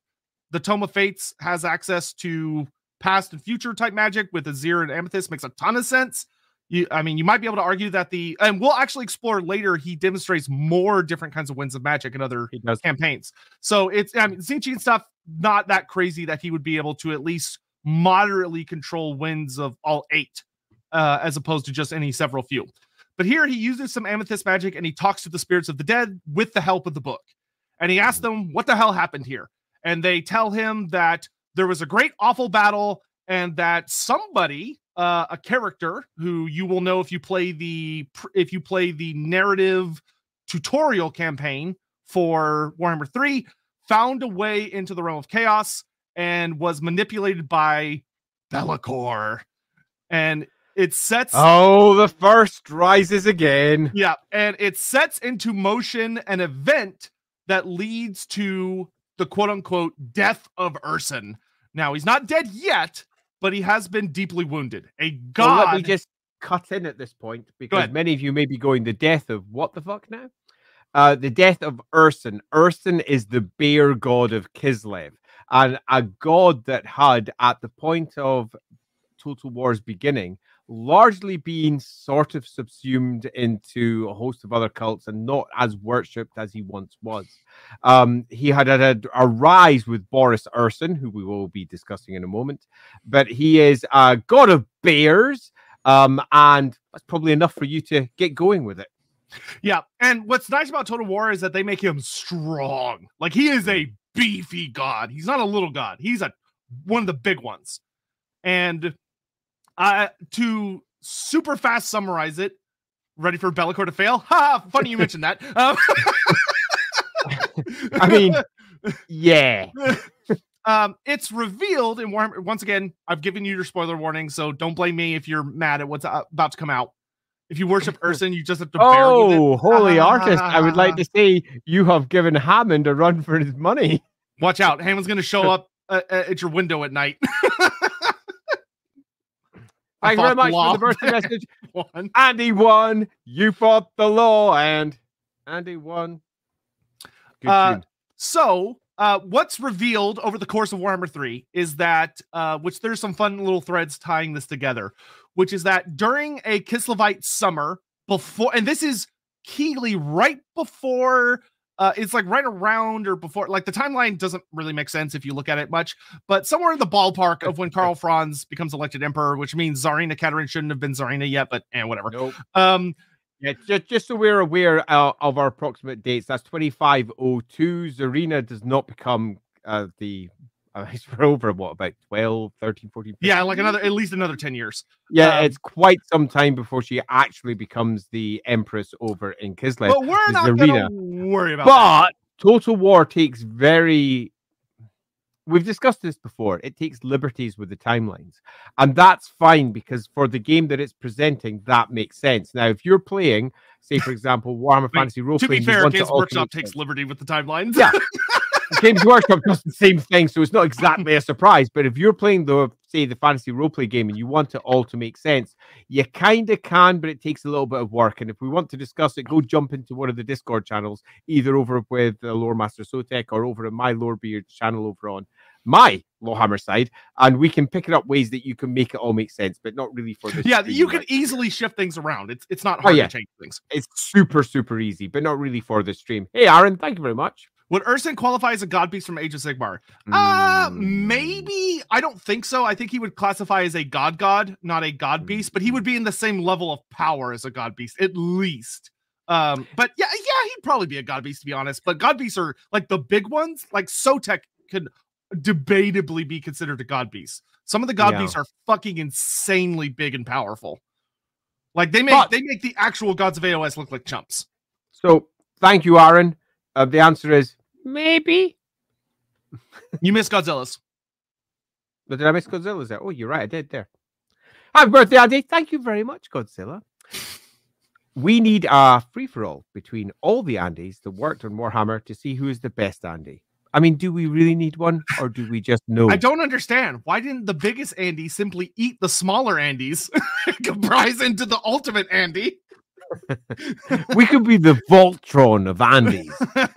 that would be awesome. I want to be pink, um, pink Andy. Pink Ranger, Pink Ranger Andy. Yeah, sure. Let's be that. We'll make it all the Pink Power Rangers. So anyway, uh, so it's revealed that during one of the summers when Ursun is uh, slumbering, because Ursun goes into hibernate, he roars to, according to Total War, he roars to set into event the motions that the Kislevite gods go through to end winter.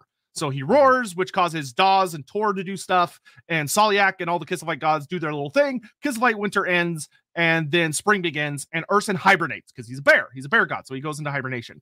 It's revealed that during one of these hibernations, Be'lakor, because um, Boris Ursus is dead and there is shenanigans, Be'lakor manages to figure out where Ursun is hibernating. And he influences agents who go capture Ursun, and Be'lakor is able to capture Ursun in a prison of shadows that Ursun cannot break out of. Yep. And- Be'lakor. Yeah, granted, Be'lakor cannot hurt him. That is one thing that's really interesting is Be'lakor can't actually hurt him. He's only able to trap him. Yeah. Um, and I think that um, it's worth noting that this has been somewhat of a theme for many of the old Kislevite legends. Take, for example, Arianka, who was trapped in a crystal coffin. Um, that's not for this stream, but that's another goddess who was known for her illumination and light and a variety of other things from the past. Um, but it does speak a lot to the Shadow Lord, Be'lakor, how he does stuff. shadowy. Andy's a symbol. I don't even know how many Andys that would be. It'd be a lot of Andys. That actually would be a lot of Andes. We should maybe see if we can get a stream to see if we can get at least three or That four be- Andes. that would be one of the amazing. That'd even be though- fun. Um, I mean, uh, I mean, we know between us at least five of them. yeah. Uh, a lot of one of them's in my game, um, because my game Lawhammer obviously has three writers for the fantasy roleplay game actually playing in it, and yes, that includes another Andy other than me, and also Andy Goldtooth over Tyrant of Lower Kingdoms. Thanks, Aaron. Did I miss the Biofoot one there? Uh, oh no, the that's Holy one Arts we got one. already. Holy No, we already one. got one. Oh, and Holy Artist. There What do you call a group of large Andes? The Andes Mountains. Are you a mountain Andy? sometimes I feel like a mountain. I am sadly Large and on the sadly stacking on the beef just now. yes. Anyway, so uh, Ursun is captured, and Be'lakor. I'm gonna ha- hardcore summarize it. I would heavily advise playing through the prologue because it's actually a really fun story.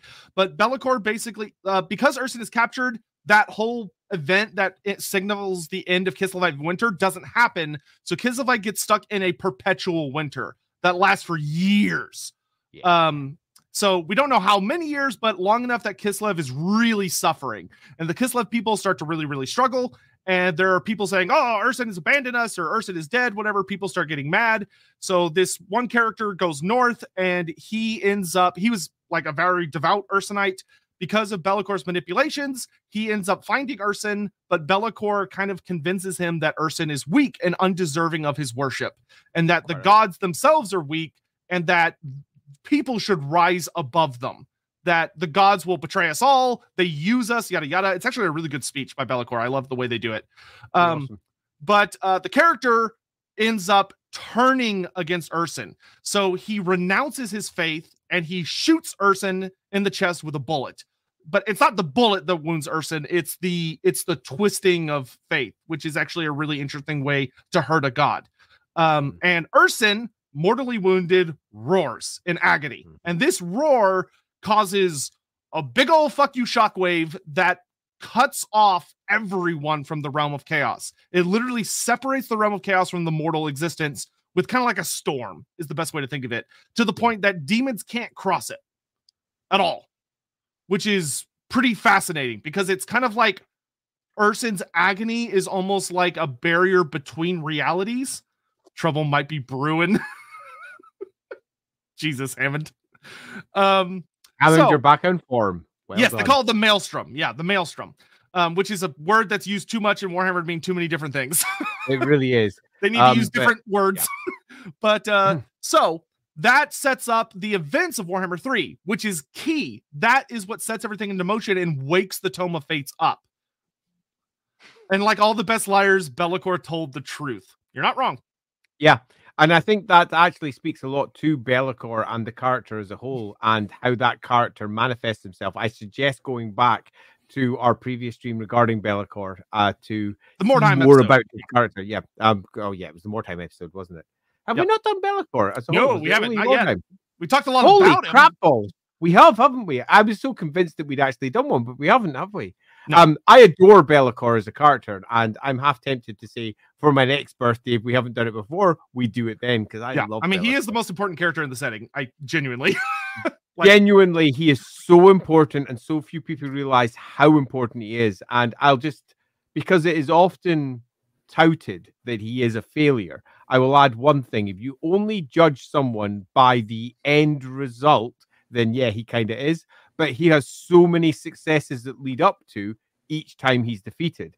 But it's the point when he's defeated that everyone judges him by. He is often successful for, in some cases, thousands of years in a row. So do be aware Be'lakor is quite the successful character for all. We focus on his defeats because that's when the heroes come along and we get our novels or we Yeah, get like the- events. In the grand scheme of things, he's successful like 90% of the time. It's just at the very last second that when he would ascend to godhood, he finally gets defeated. But like he succeeds in everything After all- else that he does. all four chaos powers work against him, but this is quite the uh, Anyway, tangent. So yeah, moving back to the back there. So the advisor learns.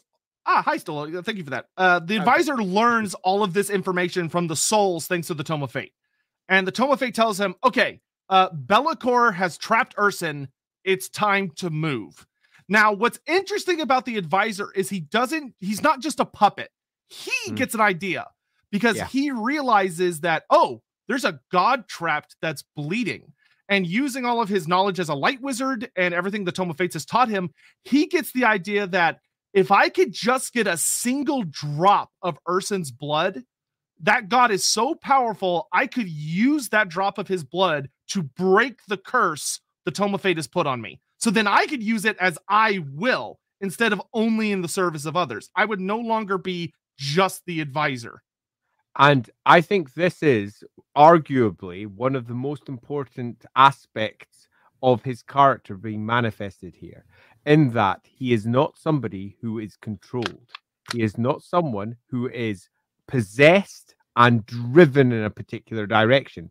He is someone who has made, whether for good or ill, some form of deal, as we'll move on to as we hit the end and how potentially his story comes to a conclusion you will hear him scream out what he had done. And he had done everything that was correct on his side of that bargain. But it's important to note he has free will. And his free will leads him to not service in the power of the book, but to try and break free from the book, to use that book towards ends that he thinks are appropriate and worthwhile. Initially, he was a wizard of the colleges of magic, and he was looking to do something that would help defend the empire and arguably the world as a whole. But the character that ends up expressing is someone that is kind of stuck with this book, must respond according to the dictates and dictats of this book. But he is at this point looking for ways to free himself completely from it, looking for ways to become independent and to effectively use this book for, let's call it good, although that is a deeply subjective term. Yeah, and what's one of the things I love is he never explicitly states what he intends to do with the book once he's free of its curse. Like we don't know if he's still like, "Oh, I'm going to save the world," or if he's like, "No, I'm going to become a warlord. I'm going to become Yeah. a god." Like we have no idea what his ambitions are. Um, but it's fair to say that his ambitions are almost certainly clear within his own mind. And I know that that's not much of a thing to say, but this is a man who had clear ambitions at the beginning, fell because of what the book did to him, but didn't lose his mind. And this is something that often happens to those that fall to chaos. They start to lose their mind. If you go back to the original Realms of Chaos version, we're talking Warhammer Fantasy Roleplay First Edition, Warhammer Fantasy Battle Third Edition. Many of their champions lost their memories so that they were no longer tied to that which they came from, and their memories were replaced with whatever it was for the chaos power at hand.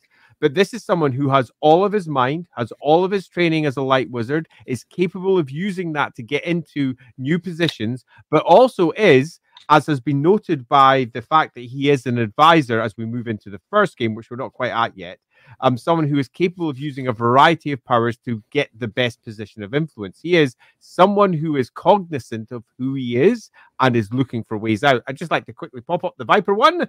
So get a god tier bear trap and snap him every now and then. And I just solved this diamonds problem. Uh, yeah. Let us know where you find that that god tier bear trap of yours. we all have one of those just sitting in our cupboard, yeah, so it'll be yeah, fine. It's in my shed. And Viper again for second one. Can I say thanks for both of those? It's super appreciated. Happy birthday to me. You are the best. Apparently, Damon translates to diamond. solved his demon hey, problem. Yeah, diamonds right. are a girl's best friend. It, it, it diamonds are translate, forever. Translate that word there, and you got the Warhammer version. um, so um, at this point, this is where the advisor begins Total War Warhammer 3, and the book sets yeah. him on one of several paths. Now, what's interesting is it's of course implied that whatever character you play, the advisor goes to that character, and there are some beautifully crafted intro cinematics of him going to each of the factions and negotiating with them, which is yeah. great. Because the thing that's fascinating is that sometimes the faction has heard of him and have summoned him, but in Warhammer 3, virtually all of them, he approaches them and they have no idea who he is.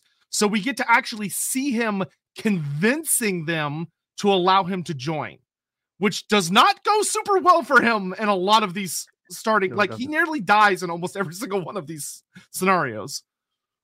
But I think it's super fascinating to note that he doesn't. Yeah. And that speaks volumes and I think speaks volumes not just for the type of man that he is, but for the very volume that he carries. This book of fate has enacted change within him. He has become quite clearly by this point someone who has access to multiple winds of magic. He is someone who realizes there are certain directions he must go in according to what the book of fates demands. And it also clearly grants him with the correct things to say. How can he get into a place and speak to ogres, orcs, Cathayans, all manner of factions, and they'll still listen? And one of the reasons that he can do this is because he has the answers already to hand, the correct path through fate to hopefully get the answer that he needs. But beyond that, he's also a wizard. He has a host of tools at his uh, fingertips that he can use to hopefully get to where he needs to go. Yep. And although the games make it simple by translating everything, you also have to keep in mind that he's literally speaking their languages, which is yeah. super fucking impressive. Like he's speaking Cathayan, he's speaking demonic, he's speaking the ogre tongue. Like he's talking to them in all of their native languages, which is very impressive. Um, now, yeah, whether that's the book doing it's not just impressive, just it's, it's, ex- it's extraordinary. And this is not just simply he's a light wizard, so he knows stuff light wizards do know stuff, and light wizards almost certainly do study things like language demonic or the language of the elves. But studying is not the same as understanding, is not the same as becoming fluent, is not the same as being able to influence another party. He is quite simply beyond his initial roots. His wandering around the old world and much beyond the entire Warhammer world has not just exposed him to all of these cultures, the book that he carries has allowed him to be understood by all of these cultures. Now, could you argue that he's using some form of spell to communicate with all these people, or the book itself is somehow like the TARDIS in Doctor Who, providing him with a translation matrix so that everyone can understand him, probably with an English accent, because hey, Creative Assembly's in England? Then, yes, very possibly that would be one way of viewing it. Regardless of what route has been taken, the advisor can communicate with everyone and with a bit of pressure, with a bit of careful choices, by saying the right words, can fall in behind everyone and be, and this is the big one, kind of trusted. Yeah, well, especially like the book goes even further because it's not only does he speak their language, he understands their culture. Like he understands mm, how yeah. to talk to them, what's the appropriate body language, what's the appropriate thing to say, how to stand. Should he act afraid of them? Should he act pious towards them? He plays his cards extremely well. How many different languages and dialects are in the world of Warhammer? Uh, so many. So many. So many. Holy Artist, this is a really good question. I think it's actually a stream for the future, and that's language in the Warhammer world. Language in the Warhammer world does have a root, and that root cause, right at the very beginning, the word, so to speak, um, is something that exists within the Warhammer world, and all languages have come out from it. Um, consider it a little bit mm-hmm. like the Indo European for all of the languages in what we often dub as the West. Um, Indo European goes a little bit further than just that. But there is a root language to everything in Warhammer. And it's not just simply speaking plot armor. Um, the advisor can speak their language and be understood. Yeah, though hilariously, it still almost gets him killed. Um, uh, almost every circumstance. Yeah. So but, now, but he doesn't die. That's the big yeah. bit, though. The correct oh, yeah, he, he always gets through. He yeah. always gets through, which is the good bit. Just before you go your next bit, hey, Aaron Rodgers, it's like the Tome of Fates has turned him into a literal, well, yeah, into literal, turn change literal change itself. You're not, yeah, it really has. So, yeah, you're not wrong. Um, what's what's interesting is that there are two ways to look at what happens next, which is whether you believe the advisor is significantly more powerful or a little more on the mortal side. If you lean more towards the mortal side, then he goes to one faction he has his intro cinematic based on who you, the player, are, and he just plays with that storyline. However, it is very realistically possible that all of them actually happen. That he goes to every faction and he convinces all of them to get involved in the plot, and that yeah. every cinematic happens in the same timeline. I think this is um, one of the most fun aspects of the advisor as a whole, and that's that he is much like video games themselves, multi threaded he may not just be one individual anymore. He may be the book of fate made manifest, many different paths, which allows you to have multiple different versions of him doing multiple different things. And that is absolutely within the remit of the Warhammer world and what it offers. It doesn't necessarily mean that's the case because it could be equally interpreted, interpreted, pardon me, as if you were running it for your own Warhammer world, say in Warhammer Fantasy Roleplay, there's just one of them doing one thing, heading towards ultimately whatever the fate that is required by the book itself. But if you wish to run it as a multi-versioned example of him, you absolutely could. Yep, Godzilla. If it weren't for the fact he's offering them a god as a reward, some of the characters would have slaughtered him. Like Skarbrand was two seconds away from killing him and taking his skull. Yes, but the Book of Fates would not have sent him there if he had not had the bargaining chip in the first place. And yeah, even, absolutely. Even with that, if he had not said it in the right way, it would not have gone over well. Where like Skarbrand just offering the body of a god would not have got Skarbrand's attention. It was phrasing it very specifically in what is my skull compared to the skull of a god. Mm-hmm. And if if you allow me to assist you, I can get you the skull of a god. Like getting Skarbrand, who is the literal embodiment of rage, to not only listen, but to go, hmm, all right, to a wizard is intense. It's extraordinary, in fact. And I think that speaks to the power of the book that he's carrying. And I- am actually going to bring that comment up again, just so that we can take a look at it. And I'm going to contradict it slightly. If it wasn't for the fact that he was offering them a god as a reward, some of the characters would have slaughtered him. And that's what it looks like. Like Skarbrand was two seconds away from killing him and taking his skull. No, he wasn't. That is an easy interpretation of it. But he was already armed with all of the correct information. He had a path charted out for him by what he had already discovered in this book. He knew what the outcome was going to be before he was even there. It's one of the reasons why when he arrives, he is not cowering in anything. He's the opposite. Often he comes across as arrogant is too strong, but certainly certain To to be fair, come- in this in the Skarbrand cinematic specifically, he does seem like he's about to shit himself. like he Eh. does seem kind of terrified. Because that's But- all that's needed. But to he get could the just be playing the role. That, that could be the thing. He's playing Um, the role. he he is ultimately everything that is required to be the perfect advisor, and I think that's worth um mentioning. Hey, Marco, thanks very much. Very generous. Thank you. Thank you. You rock. Happy birthday, Addy. It's, it's almost like it's my birthday. Yay. Uh, thanks a lot to both of you for the free content you make constantly. Yes, we do. Also, I just want to say that I cannot decide who is more awesome. Andy in his Pac Man sweater. Indeed, Pac Man. Can't go wrong with that. Mark I Walker. am a gamer at heart. Or Sotek, hugging the sword like a newly spawned sword. And he said we had to do something fun for this stream, so I brought my Lugeman sword out because that hat is uncomfortable to wear. Yeah, quite.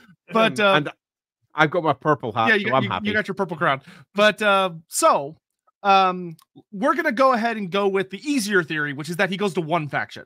yeah, and it's revealed as early as the Warhammer 3 trailer who he goes to see, which is that he goes to see Katarin. Because Yep. Uh, the Tome of Fates tells him, is the correct. You could argue that it's the correct. Has he been to Nippon? Did he do anything? If Nippon ever got added to the game, probably. Yes and yes. Um, but the answer is currently no. But the answer is yes and yes. Yeah. it- te- if you ask any question, does Nippon do X? We would technically have to say, oh, but No. yeah, because it hasn't been explored in forever. But there's no way he would not have gone there if they're gonna be relevant to anything. Mhm. Um, so anyway, so whether you believe he goes to every faction to convince them to get involved in the war, uh, to manipulate them into the proper place, or whether you believe he just goes straight to Katarin, either way, in the Warhammer 3 trailer, we see that uh, there's been actually a pretty notable change to the timeline, which is that Katarin is much older when her father dies. Like she literally gets a letter from him writing about that he's going to fight up at the river to fight a big chaos horde. And it's implied that the second he kind of sees how big the chaos horde is, he realizes he is going to die. Um, but he's gonna fight anyway because he's fucking Boris Ursus, and he's like, uh, whatever. and so he fights, he dies, and he falls into the river and gets frozen into a popsicle. Um, and the the the spirit, the the land of Kislev preserves him in that popsicle form until he later breaks out. But Yeah. uh know, In any event, Boris. yeah, good old Boris. But um, what's interesting is that we see the advisor when he shows up to advise Katarin after she learns about the death of her father. Who who knows? Maybe the advisor is the one that brought the letter from Boris because maybe he was advising Boris into that position and got Boris killed. Who could say? Um, but uh, he shows up in her tent after she leaves to go fight the Khornate Horde, and you see him shuffle aside the papers to look at Grand Cathay and everything, and he smiles at the camera um, which kind of implies that he could see through the camera. but I digress. Um, what's interesting is that this sets into motion the events of Warhammer 3, which does have a canonical end revealed by the Champions of Chaos DLC, which is that Katarin wins. Um, which is also why she is the only character who in the outro cinematic is her cinematic is unique because she actually shows up in it. Um, so she fights they do the whole realm of chaos thing he tells her okay the tome of fates he reveals another unique power it has which the tome of fates can open portals into certain places of the realm of chaos Yep, yep. uh, and furthermore if a demon prince is killed the tome of fates with the advisor using its magic can trap the souls of demon princes inside of its pages which is really scary It's super cool. That's what it is.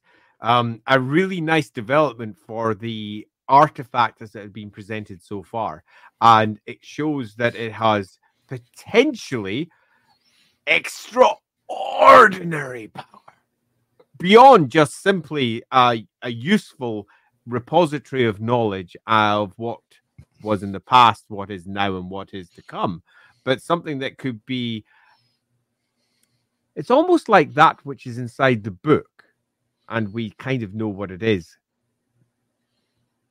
Allows other things to potentially also be in there. Maybe it is literally a trap for things that are effectively greater demons, are demon princes, are equivalent. It's one enormous trap, and possibly if you're looking to try and rewrite it into something interesting for your own campaigns, you could say that if it replaced what was currently inside it, a completely different book would result. Anyway, oh, oh, I've got a thing for you in a minute. You're gonna love. Um, oh, uh, Super J, thank you so much for being here. Uh, I don't know if we're gonna accept Kugoth's gifts. We appreciate it. We're probably gonna send those back, but thank you. I mean, um, thanks very much. But Yeah, we're we're good. We're full. Thank you.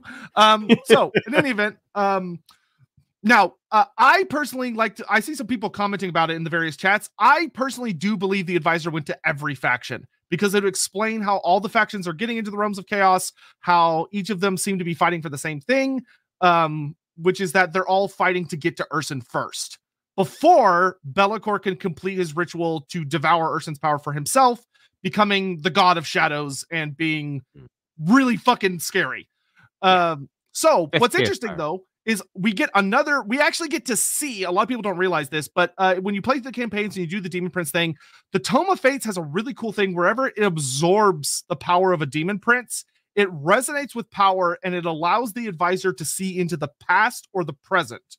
So the past the first soul you absorb allows you to see the fall of Be'lakor. So it takes you back to the great cataclysm it shows you the great cataclysm which is a fantastic cutscene and it also shows I haven't seen that one. That's what I need to see. Oh, it's awesome. Like you get to see like the portals blow up. You get to see the high elves on Ulthuan fighting the Right. demons. Uh, Just taking a note here at this side. Go find that one before I Yeah. play the game. and it also reveals Be'lakor uh, leading the armies of demons and building up an empire. But it also shows Be'lakor hilariously.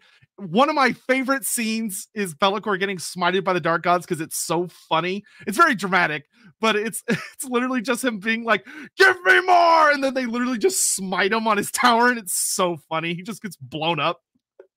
Hey, Jen, do you remember your reaction to learning Boris was in the game? When you saw the advisor talk to him, I would have loved to see that. I freaked the fuck out personally. I was so excited to see Boris, It's always nice to see those little extra goodies. especially Um, because very Boris Boris had some of the best dialogue with the advisor because very uniquely he knew what the advisor was immediately. Hmm. Good old blessed Boris. Yeah, because he's blessed. Like Yeah. Ursun was literally whispering in his head about Yeah. what he was dealing with. Hey, Omniside 101. Happy birthday, Andy. And thank you in return. Enormously appreciated. Yeah. But anyway, so uh the advisor helps Katarin. And like Andy said, if you play through the campaigns, it's super fun to watch how he kind of manipulates the characters. And at the start of the campaign, all of them kind of don't like him that much. They don't trust him very much. But by the end, they explicitly trust him because he has been a genuinely good advisor the entire time. Um, as you get more Demon Prince souls, you get more cinematics. Uh, most of the ones after the first one are showing Be'lakor talking to Ursun and you're also getting to see that Be'lakor is getting closer and closer to his goal, and Ursun is getting closer and closer to dying. Um, eventually, you break into the realm of chaos. You fight Be'lakor uh, with the advisor by your side, because the advisor, the book uses once you have all four of the demon princes. I actually love this bit of lore writing. It's revealed that because the demon princes were once mortal, unlike regular demons, they have genuine souls, just little pieces left of who they actually were. And by getting one from each god, so one demon prince from each of the major four powers, the Tome of Fates uses that bit of their mortality and the fact that all four demons are from the various four powers, it releases them so their souls go back to the Forge of Souls where Be'lakor is hiding, which is a Hmm. neutral territory. The gods cannot go there. Um, it is neutral ground in the, the realms of chaos. So I, I'd like to just quickly interrupt and say this is one of the reasons why I wanted to do this stream. You may notice that the lore master of Sotek is saying significantly more than I am for this one. That's because much of the lore for uh let's just say the total war gamut of games is currently beyond my awareness. I haven't played I certainly haven't played the third game barely at all. Um so one of the reasons I wanted this for my birthday stream was because there's all sorts of shit I'd like to know because I'm using this character and I would like to use these extra bits. This, for example, is something I simply didn't know, and I like that. So I'm going to lean back and put on my hmm. yeah, well, well, there, there are some things we're going to get your opinions on in a second because they're really interesting. So, Hmm. what the Tome of Fates does, and I thought this writing was super fun, is that it basically kind of puts a tracer on these four demon souls and it uses their mortality to create a bridge. So it, it opens a bridge that allows mortals to follow these demon prince souls back to the Forge of Souls, which pri- prior to that, nobody could get to because no god is allowed to have dominion there. It is along with the I forget what it's called, but like the big court where the dark gods like meet uh occasionally, it is one of only two spaces that we explicitly know of in the realms of chaos that are neutral territory, which is why Be'lakor was able to take it over because he's a conniving little shit. Well, that's pretty much Be'lakor for you. And again, hmm. Yeah. And so you break into the Forge of Souls. You have your big final battle against Be'lakor, who is literally sitting on a super badass throne that looks like it was ripped straight off Full Metal Alchemist Brotherhood with Father, where it's pumping Ursun's god blood into Urs- uh, Be'lakor's body. And he gets up, you fight him, and you defeat him. And Be'lakor curses you and is super angry as he gets banished back into shadow. And the Dark Gods laugh at him. Because typical Be'lakor. But depending on who you're playing, then you get to Ursun's body. But in the canonical version, Katarin makes her way to Ursun, who has died right before you get there. And it's super sad. But when Katarin gets to him, her faith is able to reignite just that tiny little spark that he needed to come back to life. And Ursun starts breathing again. He comes back. You break him out of the Forge of Souls and Ursun roars once again, but this time his normal roar, and the eternal winter Kislev has been suffering under ends. And Kislev is finally able to start recovering from the horrible winter and wars that they've been dealing with. And the advisor gets his one drop of god blood. And he uses it to break the curse on the Tome of Fates. Now, here's something really interesting I want to talk about that a lot of people I don't think catch with the Tome of Fates. You'll notice that we talked about in the Warhammer 1 trailer Sarthorael the Everwatcher is bound to the book. He's stuck in it.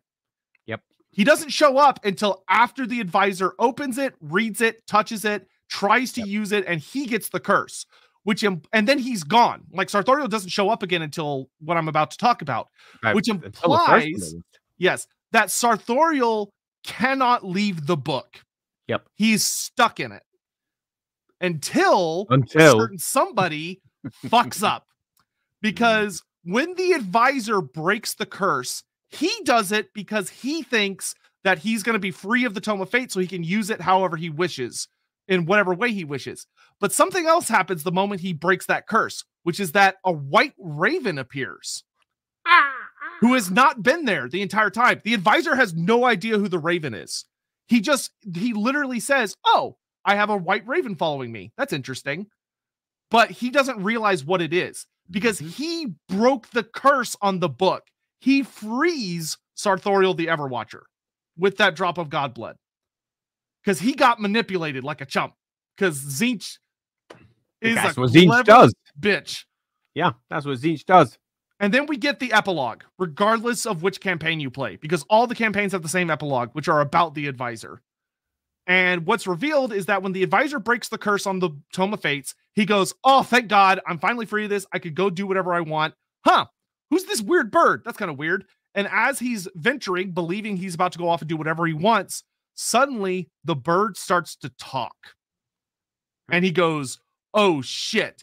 And he begins to age, and his vision clouds, and he goes blind, and his body becomes more rapidly decrepit he becomes this haggard old figure because he's being kind of punished for his hubris. And the bird says, You're free of the curse of fate, the tome of fates. Now you suffer me. And the advisor becomes bound to Sarthorael the Everwatcher. Yep. And realizes that he now has a different curse. And a much worse one because now he's literally being followed around. And this leads into the events of Warhammer 1, which is that regardless of which campaign you pick, the advisor goes to the various Warhammer 1 factions, or in my case, I believe he probably visits all of them.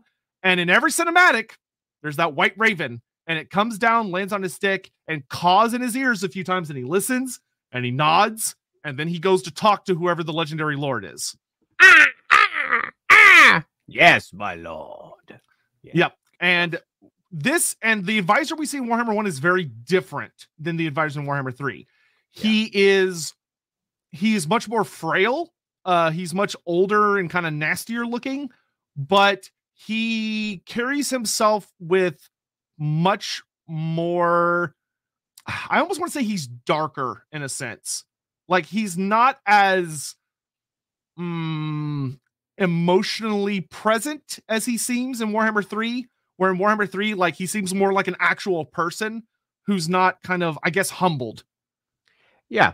Um, I, I agree that now the the version of the advisor that you see in Warhammer 1, I know pretty well. Um, and it would be very easy to say, well, isn't that just simply because it was their first game and they were pinning down what they were going to do with this character? And the answer is yeah. Well, yeah, but but but um retrospectively allowing the background to explain all of that really does pin down what the advisor is slowly becoming, and that is a vessel um that for the very demon that it he attempted to get away from and it's quite clear that he is no longer what he once was. It's quite clear that the demon that sits upon his shoulder, cawing away, again, it has a deal, as we will note as we move towards the conclusion, poor Hmm. conclusion for this particular character. He thinks he still has a free mind. He still thinks he is doing what needs yeah, to be done. I can still get out of this. I can still get out of this. Yeah, he still thinks he can get out of it. Um, but he thinks he can get out of it by following the demon's plan, as we will note as we move on to it. But it is, I think, very fair to say that the character of the advisor by this point has become far more darker as he um his, more his voice sinister, even yeah. has certainly become more sinister, has become more hunched and much more, oh well, um, as he describes the various things that you can do. Yeah. Um, his demeanor is grim and his mood is darker. Grim dark. Yeah, yeah. Yeah. Actually, Hammond, yeah, that- he is more um, grim dark. You're not wrong. he is much more grim dark, and a character that beforehand almost walks out of Warhammer 3 with hope in his heart has become something quite different by the time we hit Warhammer But 1. it's such a happy piece of it's such a happy cinematic. As you really is. Raven pursuing Well, him. and that Raven pursuing him afterwards. It's such a nice end, except it really, really isn't. such a Tzeentchian thing too. He had hope. Yeah. And what is Yeah. Tzeentch but hope for a better future? Ah, the idiot. hope for change. But uh Mhm. so uh and I want to thank Mornington Crescent for bringing this up because I forgot to bring it up earlier, which is the Covenant of Chaos trailer. Um, because I do want to talk about that very briefly. One of the things we see with the advisor going into Warhammer 3 is a really, really cool cinematic they made uh, just about Yeah, him. it's a good Even one. though technically it's of course revealing the Nurgle and Slaanesh stuff, it's actually about him that he Mhm. gets sent on a mission by the Tome of Fates, which is Yep. explicitly Tzeentchian. And he is sent to oversee a bargain between Tzeentch and Slaanesh, which is he arrives in a Slaaneshi temple where the statues are all super terrifying because they look like cute, sexy elf ladies. And then it's actually revealed they're demonettes torturing people and they're like hissing at him and they're doing all sorts of stuff. And he's like, oh God, get me out of here. Uh, which one thing I love about the advisor is there's a lot of times where like he seems to kind of know what he's doing in Warhammer 3, but he gets the shit scared out of him a lot. like he has very human reactions, which I love about him a lot. Particularly if you look at um how panicked he gets when the book is no longer sitting at his hip. He's like looking around going, Oh yeah, yeah, yeah. Yeah, because as he's about to close that deal, the Oh, yeah. Slaanesh demons are kind of whispering that there's another force present. And as he's about to do what he's supposed to do, he looks down and sees a a corroded symbol of Nurgle, which suddenly causes absolute fucking haywire because he he's an idiot and he touches it. And it basically ejects like his soul, debatably, into the realm of chaos, and he witnesses a battle between Nurgle and Slaanesh because Nurgle found out about this deal and is here to interrupt it. Uh, because can't let Slaanesh and Tzeentch advance in the great game, can't have that. And N'Kari comes for him, which is so mm. fucking awesome and terrifying. And N'Kari even mm. starts whispering to him, I can give you everything. I can give you whatever you want, whatever desires you have. Just give me the book. Give it to me.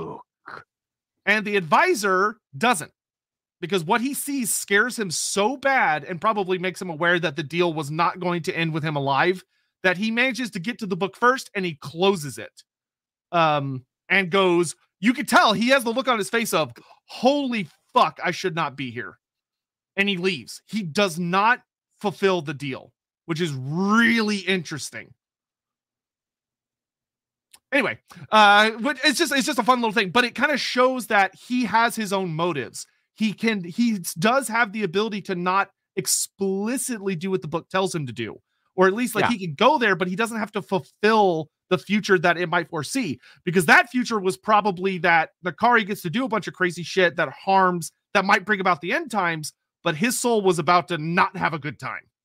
Yeah, I think this is an important aspect of understanding him as a character as a whole, and that's that at no point does the game suggest that he isn't acting under his own free will, even when we move into Warhammer 1 and his character appears to be somewhat subsumed in comparison to what it's going to become even then he is doing so because he chooses to do so. And i think that's an important aspect of understanding who the advisor is. He's not to go back into the most ancient of terms in terms of warhammer lore he's not a slave to darkness. He absolutely Mm-mm. isn't.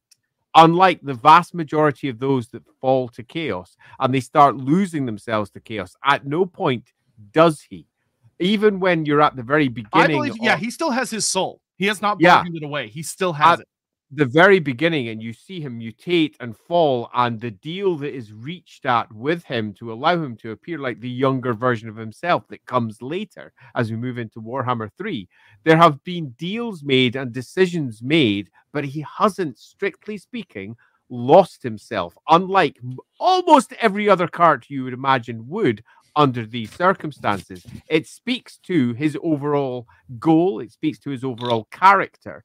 And for all you could argue that by the time we reach Warhammer 1, he is effectively a slave to darkness, um, you could say that because of his actions, in that his actions all lead towards that outcome, but he is choosing them. And there we hit a philosophical debate.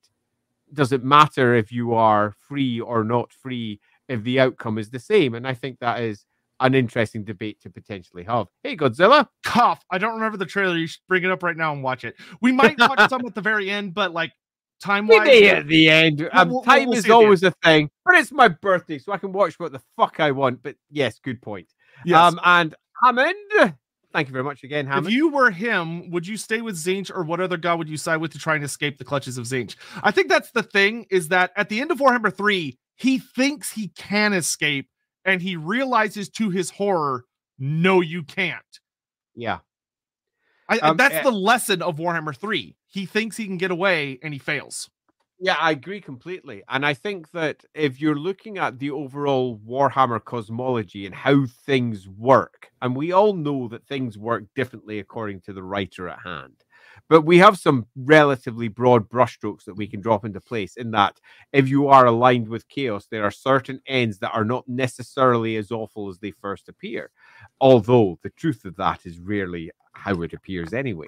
You could argue that maybe demon princedom or some equivalent is potentially in his future, but he has always fought against that which attempts to control him. He has always looked for other routes through. He has, for example, used the blood of a god to try and attempt a freedom of sorts, so he can use all of the power of the book without any of the downsides of the book.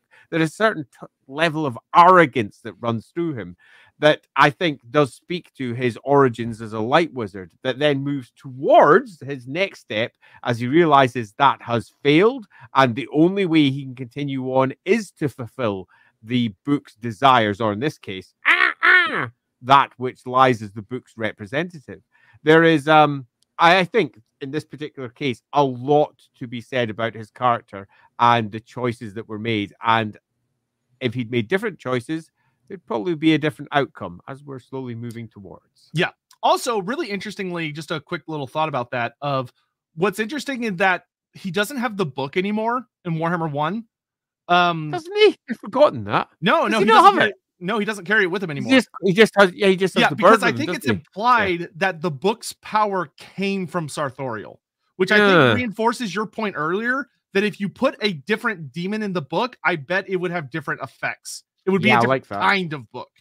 Mm-hmm, mm-hmm. But Sarthorael is what gave the book its properties as far as like being able to see things.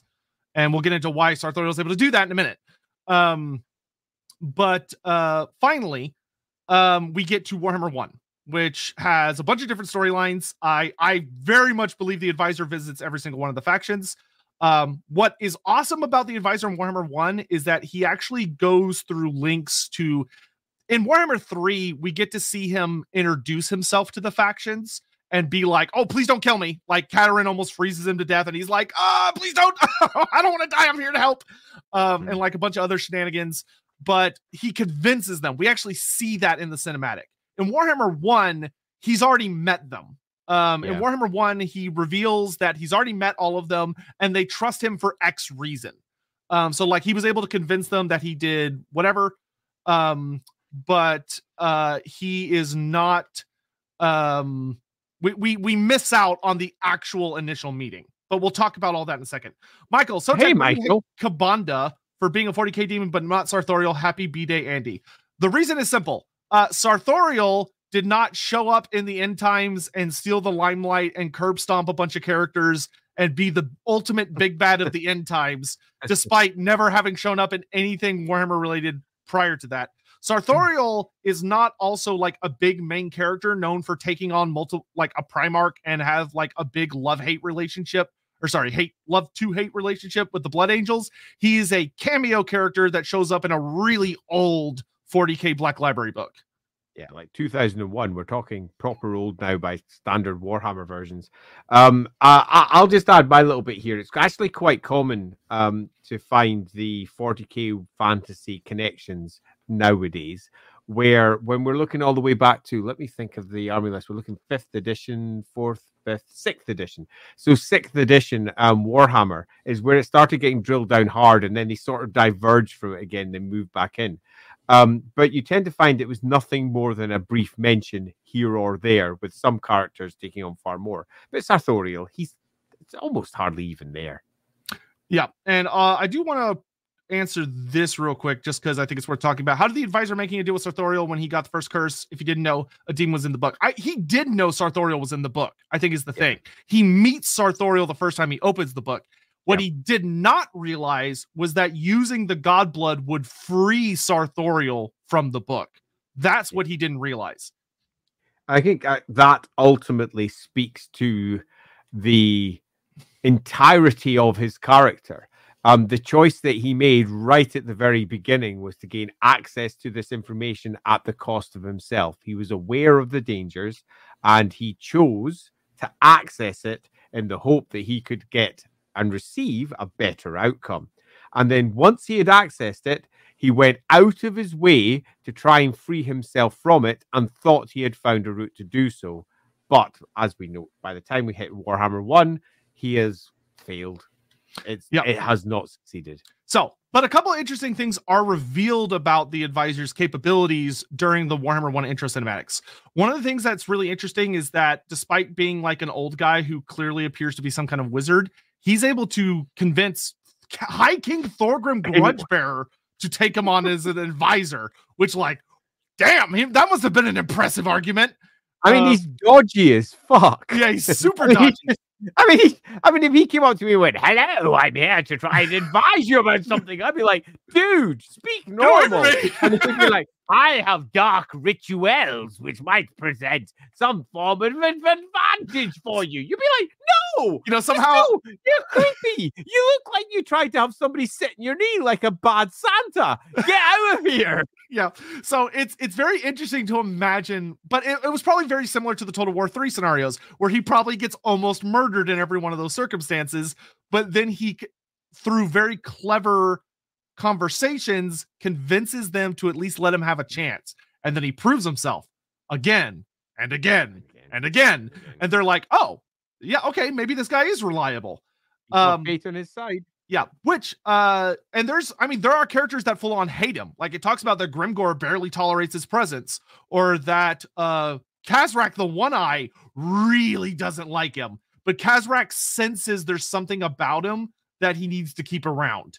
Um, yeah, see, a character like Khazrak, I could almost imagine um, not just accepting him, but understanding that he is effectively um, a seer of. Yeah, he's basically a Bray shaman. Like he's gifted, yeah. he's blessed by the gods. Like that, and, and that's that's implied. That's why Khazrak tolerates him. Indeed, that makes sense. Some of the other characters that accept him, you are just left with going, well, there has to be a reason that's far more beyond the fact that he's saying things that are acceptable.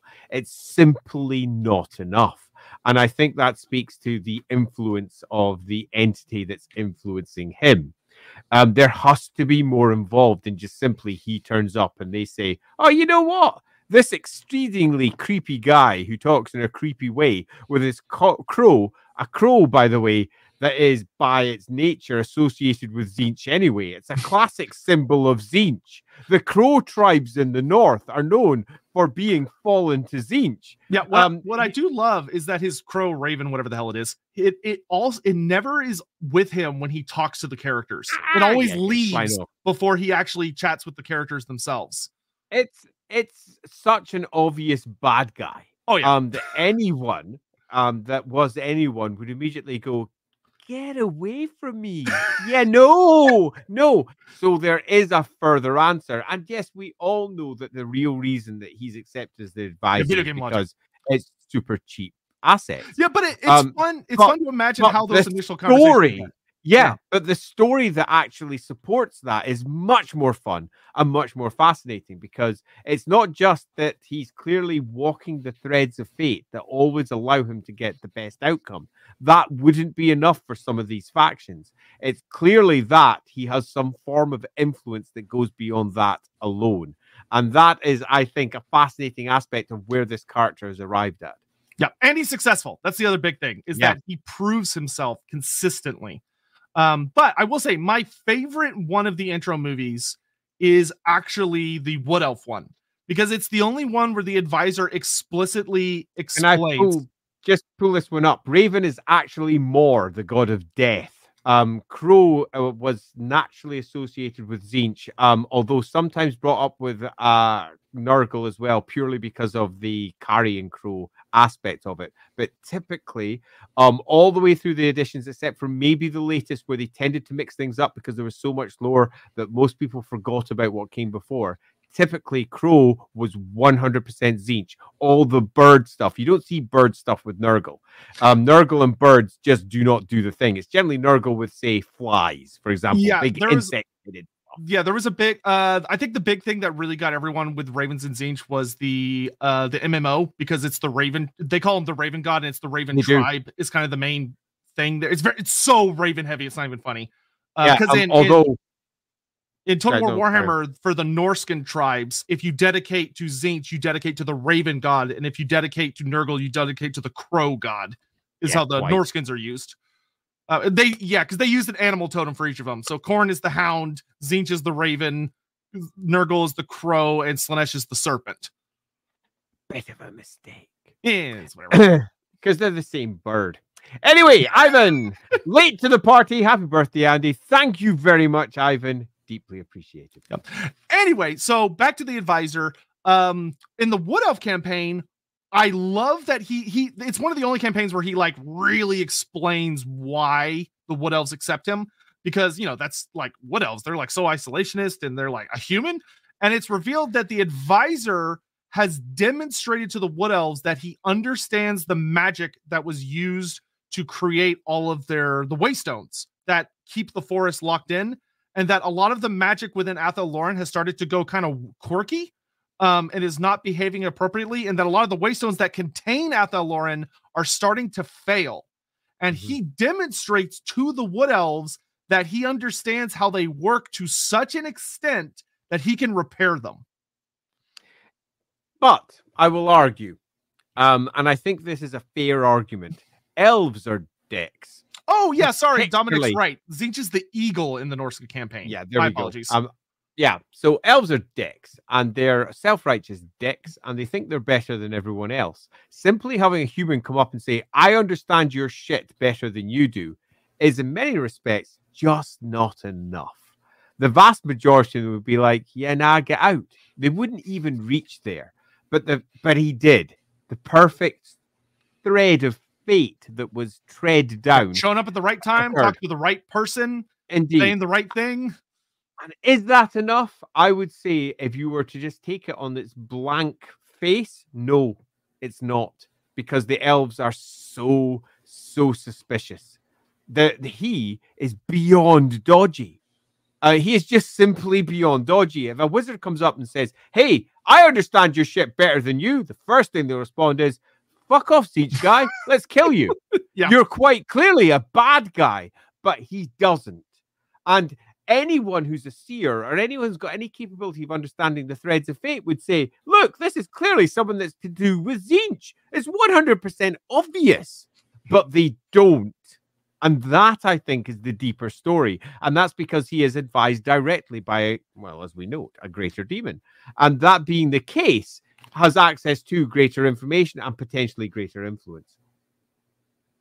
Uh, is Sarthorael's title the Everwatcher relevant at all? Yes. Uh, I Yeah. think we can actually dive into that right now. Or does it just sound cool? Uh, happy And. I think to a, a respect, it actually talks to everything we're discussing here. The fact that he's the Overwatcher gives him the perfect position to be. Oh, here we go. The advisor. yes. So, uh, Tzeentch is, yeah, yeah. Thank you, Hammond. Thanks, Hammond. Uh, so what's interesting about the advisor is that he's advised by Sarthorael the Everwatcher. Literally, whenever he's about to talk to anybody, Sarthorael comes down and says, Hey, make sure you say this, make sure you do this. Um, and Sarthorael is kind of revealed through some of the notes in like the art book and the the campaigns and stuff like that. That Sarthorael has a very specific job, which is that he is the Everwatcher. What does that mean? That means that Sarthorael is trying to watch all of the strands of fate that lead to one specific conclusion, which is that he's kind of like a barometer test for if the end times are at hand. And his job is to not only keep an eye out for if the end times can be brought about sometime soon, but to ensure that is the particular series of events that takes place to manipulate fate to ensure that the end times are coming. and actually think about what that means in the perspective of the game.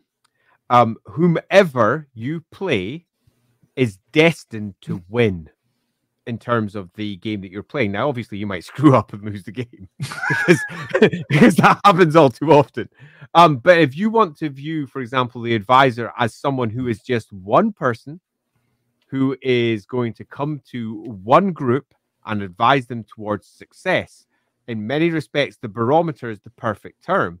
Because if, for example, you pop along and you attend the dwarves, the dwarves win the campaign, and the end times do not, strictly speaking, turn out the way everybody expects.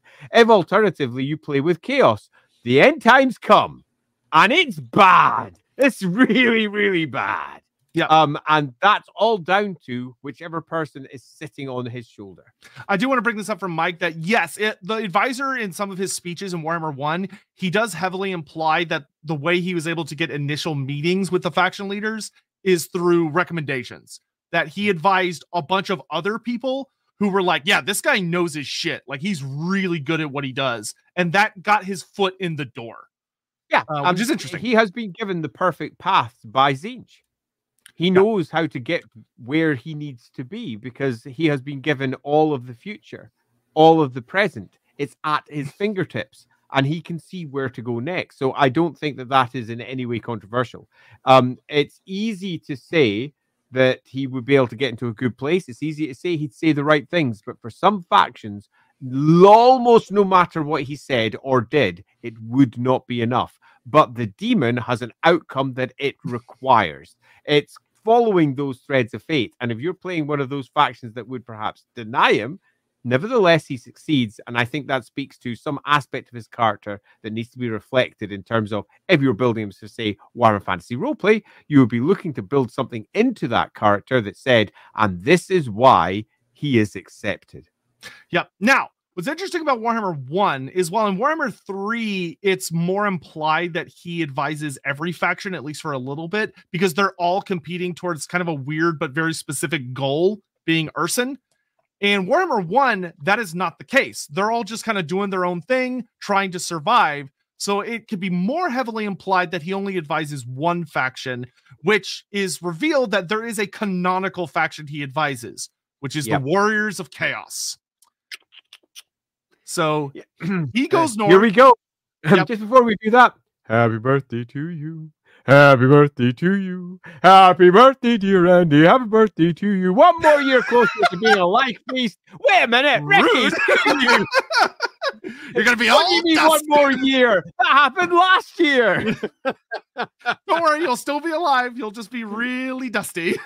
But uh, so in any event, he goes to the Warriors of Chaos and he gets to meet. Archaon. And he becomes one of Archaon's advisors, which to be fair, Archaon has a lot of lieutenants, a lot of advisors. And Archaon is super fucking scary, but the advisor is able to chat with him and get into his inner court. And he helps influence Archaon to bringing about the end times. Mm-hmm. And Archaon begins his big invasion, but this leads to the ultimate big twist. And the done, done. Which is that the advisor, when Archaon becomes powerful enough to genuinely take on the mantle of Everchosen and to gen- like he's gathered all the artifacts as you play through your campaign, and he's powerful enough to finally set everything into motion. The the the other shoe drops, which is the advisor shows up uh, and reveals that he has his own legion. He has his own big ol' army that he has stolen from under your nose. He's been plotting against you this entire time, and he genuinely laughs at you. He still goes, Oh, you think you can attain ultimate power? Fool. I manipulated you this entire time. Here I come. And he starts laughing maniacally. And as he does, the white raven flies up into the sky and explodes in this big ball of light. And the advisor freaks the fuck out because this was not supposed to happen. Clearly, or at least he hadn't been told this was going to happen. And he starts genuinely rambling. I did the wrong one. Oh, Dodgy Johan. Johan is Warhammer Santa because he has access to all the presents. Oh man. Uh, Okay, if you don't know, in my Lawhammer game, the advisor has uh, been dubbed Dodgy Johan by my players. Um, and not all the presents because Is he he's, gonna bring the all the presents? presents. Oh man, amusing, but yeah, let's he gives the off. best presents because he sees all. Bruce he here, what, you rock. That was he knows what you wanted for Christmas or for Festag. But uh, the All the the advi- Dodgy Johan, the advisor, is genuinely terrified. The voice actor does such a good job with this role. Yeah, he. He's terrified and he's rambling. He's bowing down. And he's saying, I did everything you asked of me. I did everything to the letter. I obeyed your every wish. I fulfilled your every command. I have been nothing but loyal. Don't do this to me. And the Mhm. raven flies down on him and it rips his guts out, um, or it pecks his eyes out. It literally rips out his eyes and it pecks him to death and Yeah. kind of slowly and agonizingly, to be honest, murders him. Yeah. Um, this is um an interesting one. Again, it gives you a clear potential end for the entirety of the Total War Warhammer campaign, and that is that chaos wins. And that speaks directly Well, to not the end times. Yeah, not necessarily. I'll, I'll get there in a second. But um, the last thing is that the bird flies up in the air, turns into Sarthorael, and he picks up the corpse of the advisor and says, "All our pawns to the great deceiver." And then he throws the advisor's corpse on the ground because this pawn has served its purpose. And then he Mhm. roars, and then you get the really badass art that they created, which shows Sarthorael fighting Archaon, and it's revealed that Sarthorael is here to fuck you up. Uh, he has manipulated you into this place, but now he is going to kill you and take it all for himself uh, because that is his ambition is to be the big bad in charge and you fight him and you beat him because you're the ever chosen And chaos wins. Yeah. Um, yeah, eh, quite. now what's Um, interesting is that you as the player canonically can lose still at this point your I suppose campaign you is not your campaign is not I over by actually thought defeating about that. Yeah, like just beating Sarthorael does not actually win you the campaign. You still have to defeat the forces of everybody. Yeah. So theoretically, this is an end time lose. scenario, yeah. but you can still lose the battle at midtime. Yeah, I know? suppose you could. I actually considered that because I won. Um, yeah, good point. Well made. Uh, so what does this all mean? Um, so we've got ourselves our advisor who is fated to go through a certain path, and if you advise the warriors of chaos, reach his end. But I think that we speak to the very nature of threads and fate and Tzeentch if we look at this character as someone who is not any one thing. He is either A, multiple things, and we go down the Lore Master Sotek route where he is speaking to all of the factions. But in terms of that being a reality, it seems almost nonsensical in that Hmm. all of those factions meet and they all talk and they are all going to be discussing what they're doing. Now, not everyone speaking to everyone else, but at our equivalent of our conclave of light. If Karl Franz is sitting there going, Hi, I'm Karl Franz, do my thing. Hey, everyone, I've got a big hammer, slam the table. Table doesn't break, properly reinforced. Hey, Thorgrim, how you doing? Hey, have you seen this Umgi over here? What Umgi? You mean my pal? As the elves come in and go, Yeah, well, what do you mean your pal? He's my he was pal. our friend. Ugh. So, if you're looking at it in terms of it being a realistic world, and we're looking at it as something that would occur in a version of the Warhammer world, what is offered by Total War and the lights have just been switched off. Oh, I can hear people. Yay! Birthday song. A candle's just falling over. They're bringing candles over.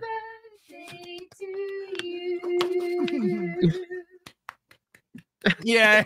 I love you. We've had a surprise happy birthdaying at this end. Good. We need more of those.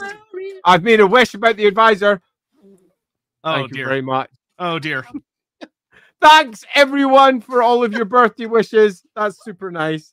Thank you very much for coming in with the happy birthdays. Um, you can't see this, but my wife is wearing underwear over there. That that is not what I expected to see as I turned around. Holy crap sticks. Um, right, so um that aside, let's put my cake down there while I uh right. Uh yeah, so it speaks to I'm What is- amazed you kept your train of thought, but go ahead. I did. It speaks to. Uh, do we have a comment first? Let's do yeah, that uh, yeah. first. Uh, let's see. Dear Sigmar, hating a mention of this character assassination fest of a bad fanfic that is the end times and the thoughts of the Warriors of Chaos campaign being canon. Well, okay, I will say this: that A is Thanks, Joe. That's super cute. Uh. Yeah, thank you, Josie, so much. Uh, that the idea of the end times being a mess, absolutely. We we have a whole hate stream you can go watch on it. That was super fun to do. Um, Yeah, but do. uh, like as much as every like, granted, your version does not have to go this way. But like from a canonical standpoint, we've talked about this in the past. Warhammer Fantasy inevitably will end with chaos winning. Yeah. It is the inevitable. But, and this is where I'm now going to add a contradiction. Yeah, go for it. This is a computer game, and the choices you make determine the outcome, which means chaos not only can lose, probably will, because hmm. it's only one faction amongst many. The advisor will advise one of the factions at the very least. And given that you're playing, it's likely to be the faction that's going to win. That's loosely speaking how it often goes, unless you play like me. Um, bad. You're just not very good at what you're doing as you sit there speaking to the lizardman and that. And he's like, hey, don't worry, I'm an advisor. You definitely trust me. um, because that works. Angry Um, but the advisor comes with all of his influence, and under most circumstances that are presented by Warhammer Total War, the advisor advises a different faction to chaos to success. And that is an outcome that is quite frankly separate from this Warhammer timeline that is Warhammer 8, where chaos wins.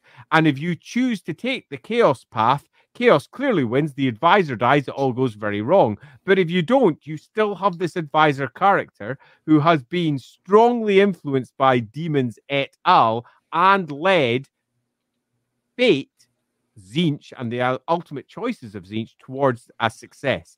And I think it's fair to say that you can take the route that the advisor is everywhere, but if you do that, it starts to break with any scrutiny.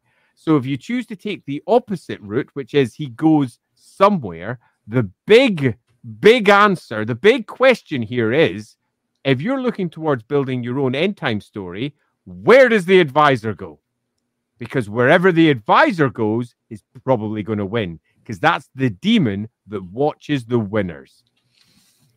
And that ultimately is a super fascinating story. It's a super fascinating influence as you attempt if you're running an end time scenario, to pull that character towards your way of thinking rather than heading off to, I don't know, the Chaos guys, because the Chaos guys, they're going to win. He's a super fascinating character because he is intrinsically tied to the end of the world and how it is going to pan out. Or alternatively, the lack of the end of the world because he watches the winners. Yep. And also, like, if you're, uh, you can't see it, but I too. Hey, Stevie for N.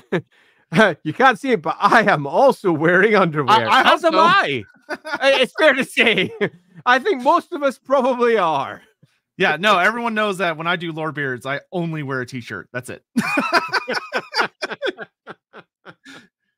uh, but yeah, uh, it's a really fun character to work with, uh, especially like if you're doing like Wolferup and you want it to be kind of epic scale. Then if your party's involved, he would inevitably run into your party and maybe be trying to push them certain ways and could be a really like uh, like he does in Lawhammer, a really spooky, weird character who says very strange things, and your party's going, "There's something off about that guy," but at the same time, he says really interesting things. He's very dodgy, but yeah, ultimately, yes. He's a character that, if you're playing in your own scenarios, he can bring something super fascinating to the table because he brings, ultimately at its heart, success.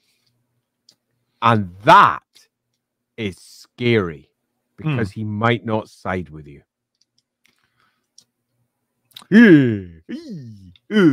Ah. all spooky. So Oh, spooky. Hey, we got ourselves a quick one there.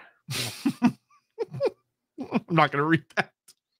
Gonna laugh. Oh, no, just no on that one. I'd just like to bring up there one from Lindsay, who's currently sitting at the other side of the room there, currently taking photographs of herself dressed as an elf. Uh, tidings of comfort and joy. Comfort and joy. Oh, tidings of comfort and joy. Pardon?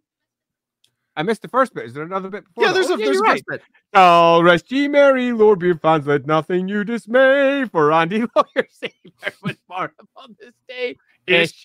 to save you all from missing lore when it has gone astray.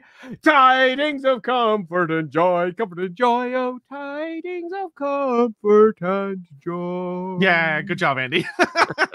Thank you very much. Remember, It is fueled by Jack Daniels, He's- he's makes anybody performer. sound like a fool. you, you can throw money at him through super chats. That's what you're supposed to do for public performers. Throw coins. Um, okay, so Oh, is there anything else that we should cover, or do we Well, just we do got questions now? questions. Do you think? Uh, Okay, no, no. I, I think we can jump right into it. I think that's a good overall culmination. Tells a really fun storyline. Uh, I agree. I like the idea. In, in three, he talks to everybody, but in one, he Mhm. only goes one path. Um, and it's it's he's a great character. I like him a lot. It'd be I would- It's funny Oh. that he doesn't have a name. I would like to take this opportunity to address you all out there on this day of my birth and say that if you haven't yet subscribed to the Lore Master of Sotek's channel, no, no. then you are, of course, the worst. Making the right decision. you should be right now going over to the Lore Master of Sotek's channels and going, oh, what are these channels? Oh, I see there's a subscribe button. I could press that. Yes, yes, you should. They even have Subscribe to his channels.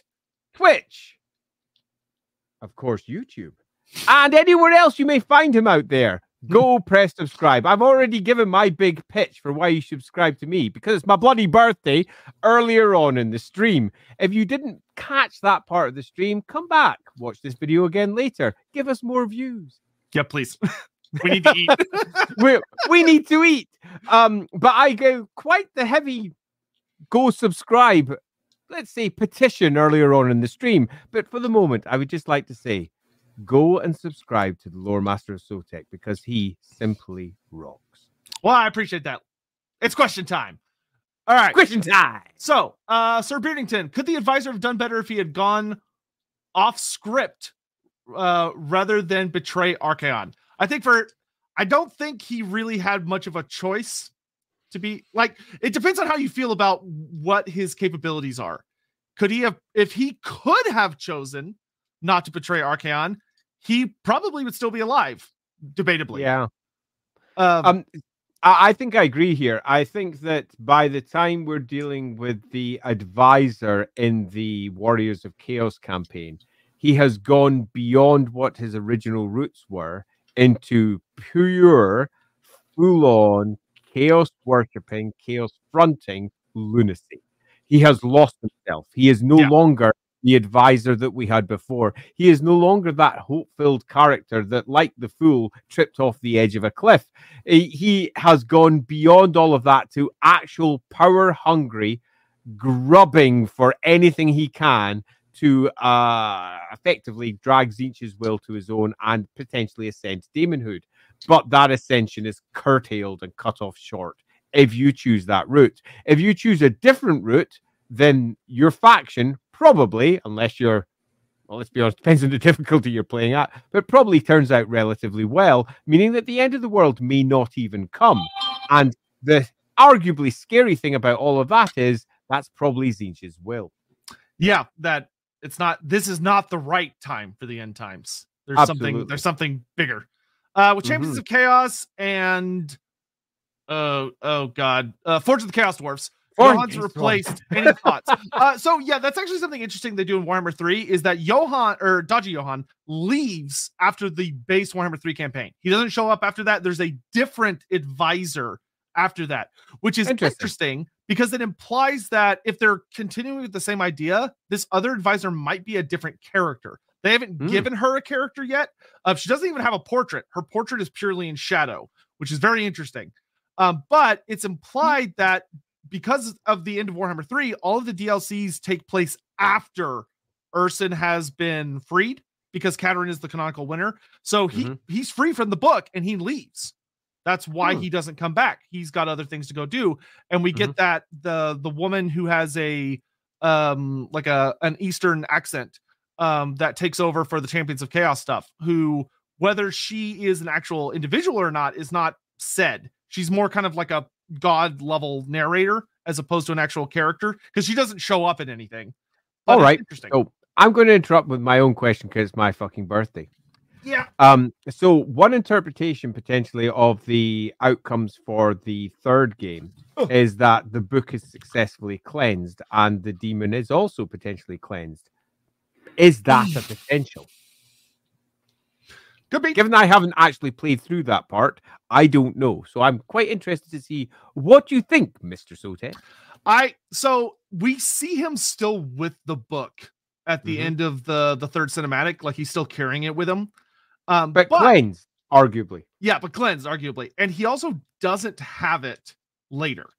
Yeah. which to me almost suggests that because of Sarthorael, he's either forced to or willingly gives up the book, and maybe it winds up in other places.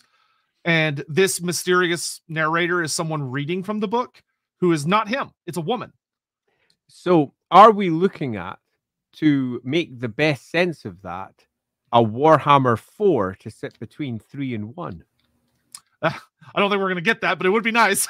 Neither do I, but that would, I think, explain it because we Yeah. have ourselves um, Well, a strong yeah. potential disparity between the end of 3, where you could argue he has succeeded, and the beginning of 1, where you can't argue that he has succeeded because he Yeah. certainly probably hasn't. What's super distinct um, is that uh, Gree, the writer, uh, says I'm taking a different angle here. How about Uh, it- now it- that we've um he retired because he's he is a very he, uh, the, uh, the voice actor.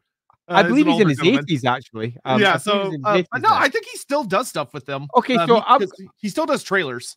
yeah, how about we go for a completely different angle? Let's say at the end of three he does succeed, and the reason that he doesn't of the book um by one is because he succeeded. He doesn't need it. He's got all of his stuff. He's learned everything he needs to learn, and that with the vast majority of playthroughs, you stop the end times.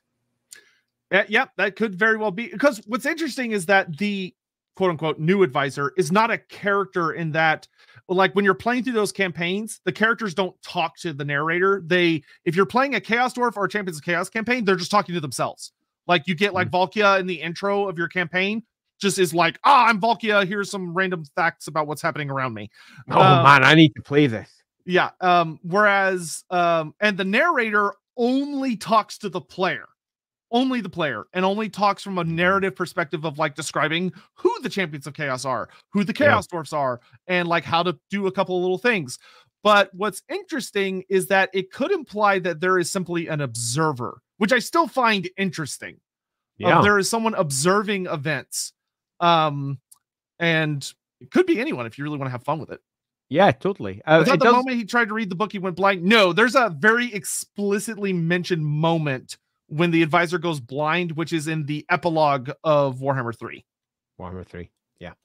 Um, so we have a potential outcome here where um, we've got ourselves a character who's a light wizard who has made a judgment to accept forbidden knowledge in the hope of a good outcome. Takes that forbidden knowledge on, falls, becomes something new, and then withdraws until eventually is seen again, having a new, younger face, advising others with access to information that can only be properly deployed in the service of another party. Through the course of that life, he eventually reaches the point where he drives a faction, in this case, Kislev, if we're running by the official storyline, towards an outcome which allows him to be freed from the book.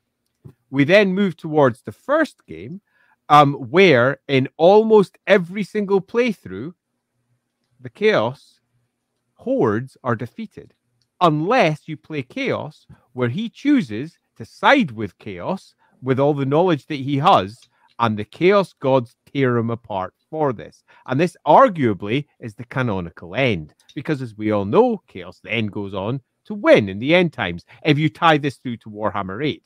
So you could argue that in almost every playthrough, he ends up as a good guy. Now, Well, that'd be eh, an interesting argument given just how much of a dodgy bloke he is. yeah. Well, it's it's yeah, it's very fun and interesting. Uh, I kind of wish they had- argument. Yeah, I wish they had given him more interesting cinematics in the Warhammer Mm. 1 if you're not playing as Chaos. Because if you're playing as anybody else, he just is like, oh shit, the end times are coming. Yeah. Um, uh, and it's the exact same cinematic, regardless of who you're playing.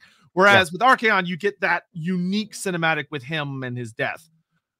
But uh, and I think and I yeah. think that would be argued to be the canonical end because that seems to be yeah, because it, it gets the unique cinematic. Yeah. exactly. Um, but I think if you're looking at the overall potential of the story, that would be that under 99% of the time he is actually helping someone towards defeating chaos, except for the time he sides with chaos and he dies for it. Yeah. Everyone's like, except for the greenskins. I don't know. Like, if the greenskins win, the world isn't over. It's just Yeah, the world's green- not gone. full of greenskins. yeah, totally. And the Greenskins have won multiple times in the past at various campaigns, large wars that conquer everything. They fall apart, they fall into infighting, and other empires rise up from the ashes that lie there. Chaos represents, when it wins, something quite different to other factions when they win. Chaos represents ultimately the complete destruction of the world, where Greenskins Yeah. just re- represent Yeah, that's that's the thing. Like all the other factions, if you're looking from a purely human perspective, you're like, oh god, this is the end of everything. But it's not Yeah. about just humans. There's other things like life carries on. Whereas if Mm. chaos wins, no, it doesn't. Anyway, questions. Pardon yeah, me. anyway, that was a uh, that was a nice aside because it was my birthday. Thanks very much. no, no, I, I thought it was very interesting. Um, is there a way for the advisor to potentially regain his eyesight? Sure, magic. It's a thing. Um, yeah, Um, there's going to be all manner of different ways of doing it. Although, if you uh, accept that it is a divine, I was gonna say imposition, though, Andy, do you think he was made blind to go seer form? um, if he's a seer now, if he is someone that has gone full seer, then the answer is probably not. And if he did get his eyesight back, he would lose access to everything that he had gained from the tome. Yeah, because I I would bet that's why he's made blind in a sense. Yeah. Um, is and I that th- he can use that and I would argue for the potential alternative endings. It's one of the reasons why whichever faction he attaches to potentially comes towards a win because he has got true sight, so to speak. Yep. Uh, would the advisor story be better if he had ascended into a demon prince or alternatively devolved into a chaos spawn? Could have been fun. It, it, it would have just been a fun alternative. I think that would have made a super fun one, particularly if he if you had a really strong narrative for the book being cleansed and then him falling after that. Um, the uh, the classic example of too much knowledge is a bad thing. The Yeah. Call of Cthulhu esque version, where the more you know, the closer you get to insanity and losing yourself to everything. And I think that could have made a super fun end. Yes. Yeah, it, I think he would have had a very fun, very different story if the plan had been if there had been a narrative in place from the start, which there Yep. wasn't at all. It's very, Yeah. very. I've like I've chatted with them. Was never a plan. That's why he doesn't even show up in Warhammer 2. There was no plan to bring the advisor back. Uh, it wasn't until they were making three they were like, oh, you know what would be kind of cool if we did this, um, which I'm glad they did because they made a really badass character out of it. Absolutely. Um, it's a classic example of patching up the story as you go and making it really cool with what you have already established. And if the Warhammer One, for example, was to be remade, it would be the perfect opportunity to provide a really neat, characterful cinematic for each one of the different factions. Doompig asks, if the advisor is your advisor, then why did he lose so easily? Is he stupid? I feel like that might be a reflection of who he's advising, unfortunately. Sadly, yes. but he can mm-hmm. advise, but he can't do it for you. yeah, that's your job as the player. My lord. Stop giving them Ogres! for the love of God. Our army should be facing the other way. um anywho, uh potato salad. Um, what is the tome of fate? Does it have any? Oh, this is a great question, actually. So we've talked about what it is. Is that it seems to be a device that can contain a demon, in this case, Sarthorael the Everwatcher, but it also allows him to have a lot better, strong grasp on how to manipulate reality. Um, Yep. However, does it have any connection with the Well of Eternity and or Kairos Fate Weaver? Which the answer is maybe. Uh, Which, for those who don't know, I the mean- Well of Eternity is a concept that in the realm of chaos there is a place called the Well of Eternity that is it is time, like it is literally eternity itself has a place, and it's it's everything that will ever happen and could ever happen and has ever happened. But it's so much that the god Tzeentch is scared to go in it because Yeah. Tzeentch is convinced that even a god would not survive that kind of experience. It's too much. And he chucks a certain demon into it, known as Kairos Fate Weaver, who is brutally like weakened by the experience. Like physically, Kairos Fate Weaver is the weakest demon, a greater demon. He's very weak and he can't see the present. Like he's literally blinded to the present. But Kairos has perfect future and sight vision. It's not like Sarthorael, where Sarthorael can kind of like figure out, okay, this is the future I want to go to, and I can get some information about the past, but only about the events that are relevant to what I'm doing. Kairos has perfect past and future vision. Yeah, I would argue instead, if you're trying to make some form of sense of this, one easy way to do it would be that we've got ourselves a watcher who is very much a representation of the present, representation of what is That's fair. happening right now. This watcher is observing. And then you've got Kairos Fate Weaver, who has past and present very, very neatly sewn up and arguably sewn into that book. So you could argue that Fate, if you wish to put a scribe for this book, you would say Fate Weaver wrote it and the Watcher uses it. Yeah, I Trapped, think that's trapped super in it. And Trapped, also, trapped in it because trapped by the present and the future, incapable of moving beyond because it's the present. It makes sense Hmm. for it to be in that book. It makes sense for it to eventually be freed from that book, still trapped in the present, future, and past being effectively the bars that it cannot move past. It makes a certain amount of sympathetic sense. Yeah. Also, if you want to laugh, keeping in mind that Sarthorael literally is the book, go watch the intro cinematic with uh, Kairos Fate Weaver talking to the advisor because Kairos seems it's very heavily implied Kairos knows that the book is Sarthorael and he just throws so much shade, being like, I can obliterate this bitch and it will not be hard, which is just really funny. Um, anyway, um, Service N, what is your favorite game intro with the advisor approaching one of the legendary lords? I think game three had all of the best ones. Uh, my mm, they're all very, very good. My personal favorite is probably the ogre one because it's just it's very funny and that the advisor comes to the ogres with this really well crafted plan of how to manipulate the ogre's desire for power. Um, let's see. The most important part of the new advisoress witnessing the birth of Dread Incarnate, the Hammer Storm. Harald Hammerstorm. Uh, she narrates his um little thing. Uh, good old Harry the Hammer. Looking forward to playing that. I do love Hammer, Harry the Hammer. I've got But, that uh, miniature over there. Yeah, but uh the um the thing about uh the ogre intro that I love so much is he comes before Greasus Goldtooth at this big gathering of all the ogre tribes because Skrag the Slaughterer is there too.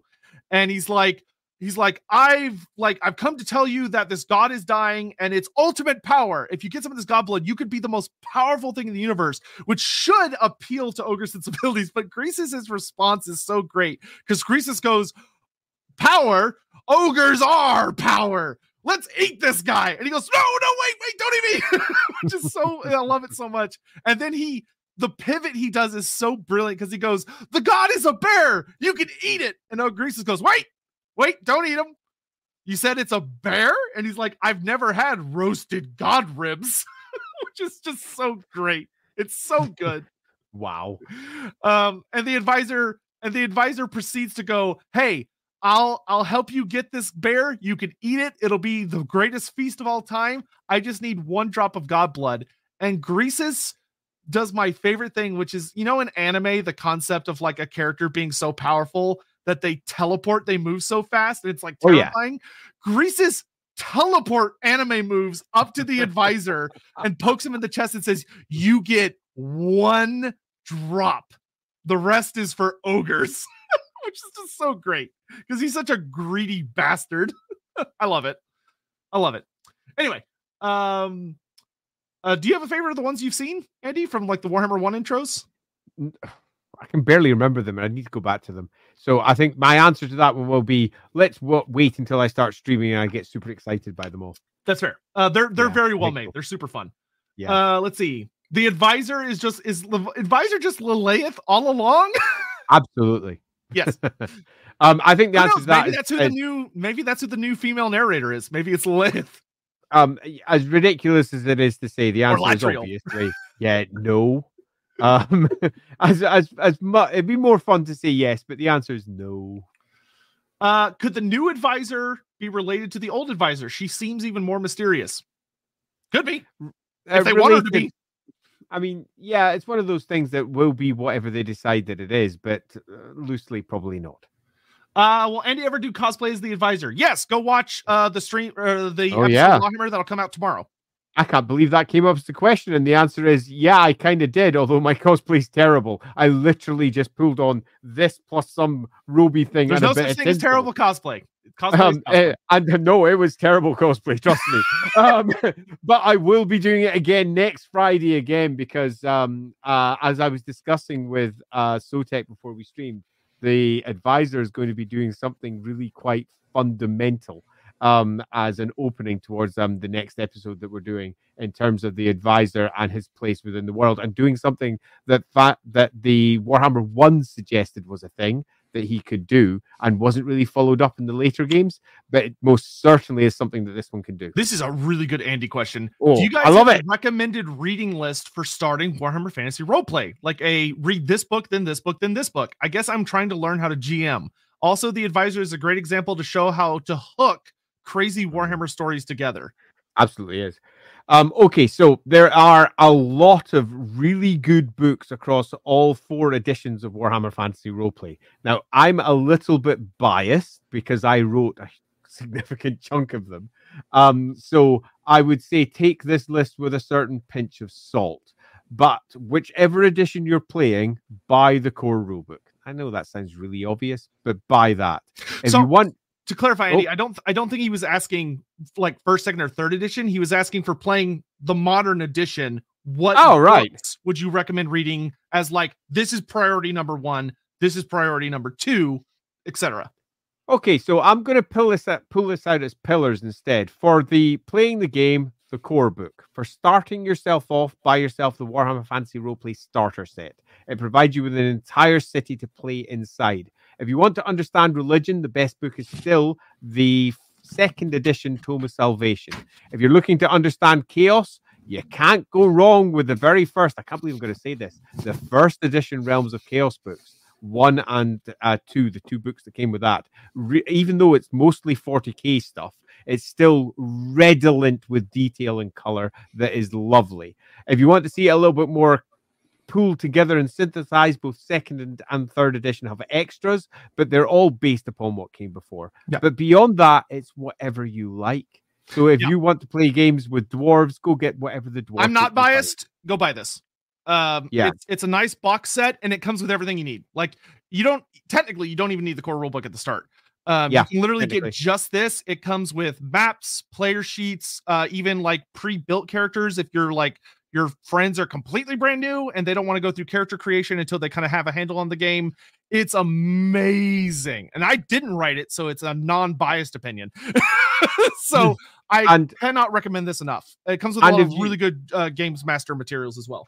uh, uh, thanks. Um, and if you do enjoy that, um, this I can't believe I'm, it's going to turn into an advert, but it kind of is. Um, this Friday we're doing a stream on Lawhammer um, at 7 p.m. UK where we explain why the starter set's political situation is, and we're going to be diving deep into the lore, I suppose, of why the starter set even exists. So that's going to be super fun. That's this Friday at 7 p.m. UK. Um, but cut a long story short, the starter set is if you're looking for a single place to start, the best place. Now that comes uh, super cheap at the moment. If you want to buy it, you can get it over on DriveThruRPG. I will see about getting a link while the next. We should Art we should get Drive Through. RPG as a sponsor or something. That'd be We nice. bloody should, shouldn't we? The number of times I use that up. shit for everything. Yeah, me Um, too. So I'm going to go grab a link while you're talking about the other yeah, stuff. Ryan so Jones, we actually do Ku'gath that. is my personal favorite intro. The voice actor really nails his conversation, threateningly congenial. Uh, yeah, well, they're all amazing. They're all amazing one, in different ways. Um, the Ku'gath one is very near and dear to my heart because the way the actor, voice actor for Ku'gath portrays him is incredible.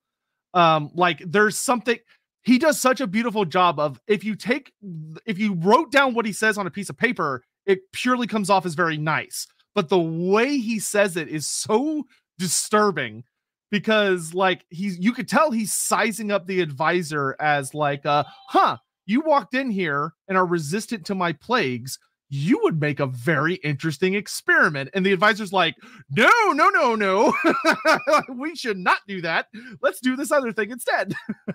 And Mhm. it's it's handled really well. Um I, I i really love total war warhammer 3's portrayal of Ku'gath uh, well, of all of them, like N'Kari and Ku'gath in particular, have kind of been out in the shadows for a really long time since Warhammer Fantasy ended because they didn't get ported to AOS. So I'm really glad they were featured so heavily in three.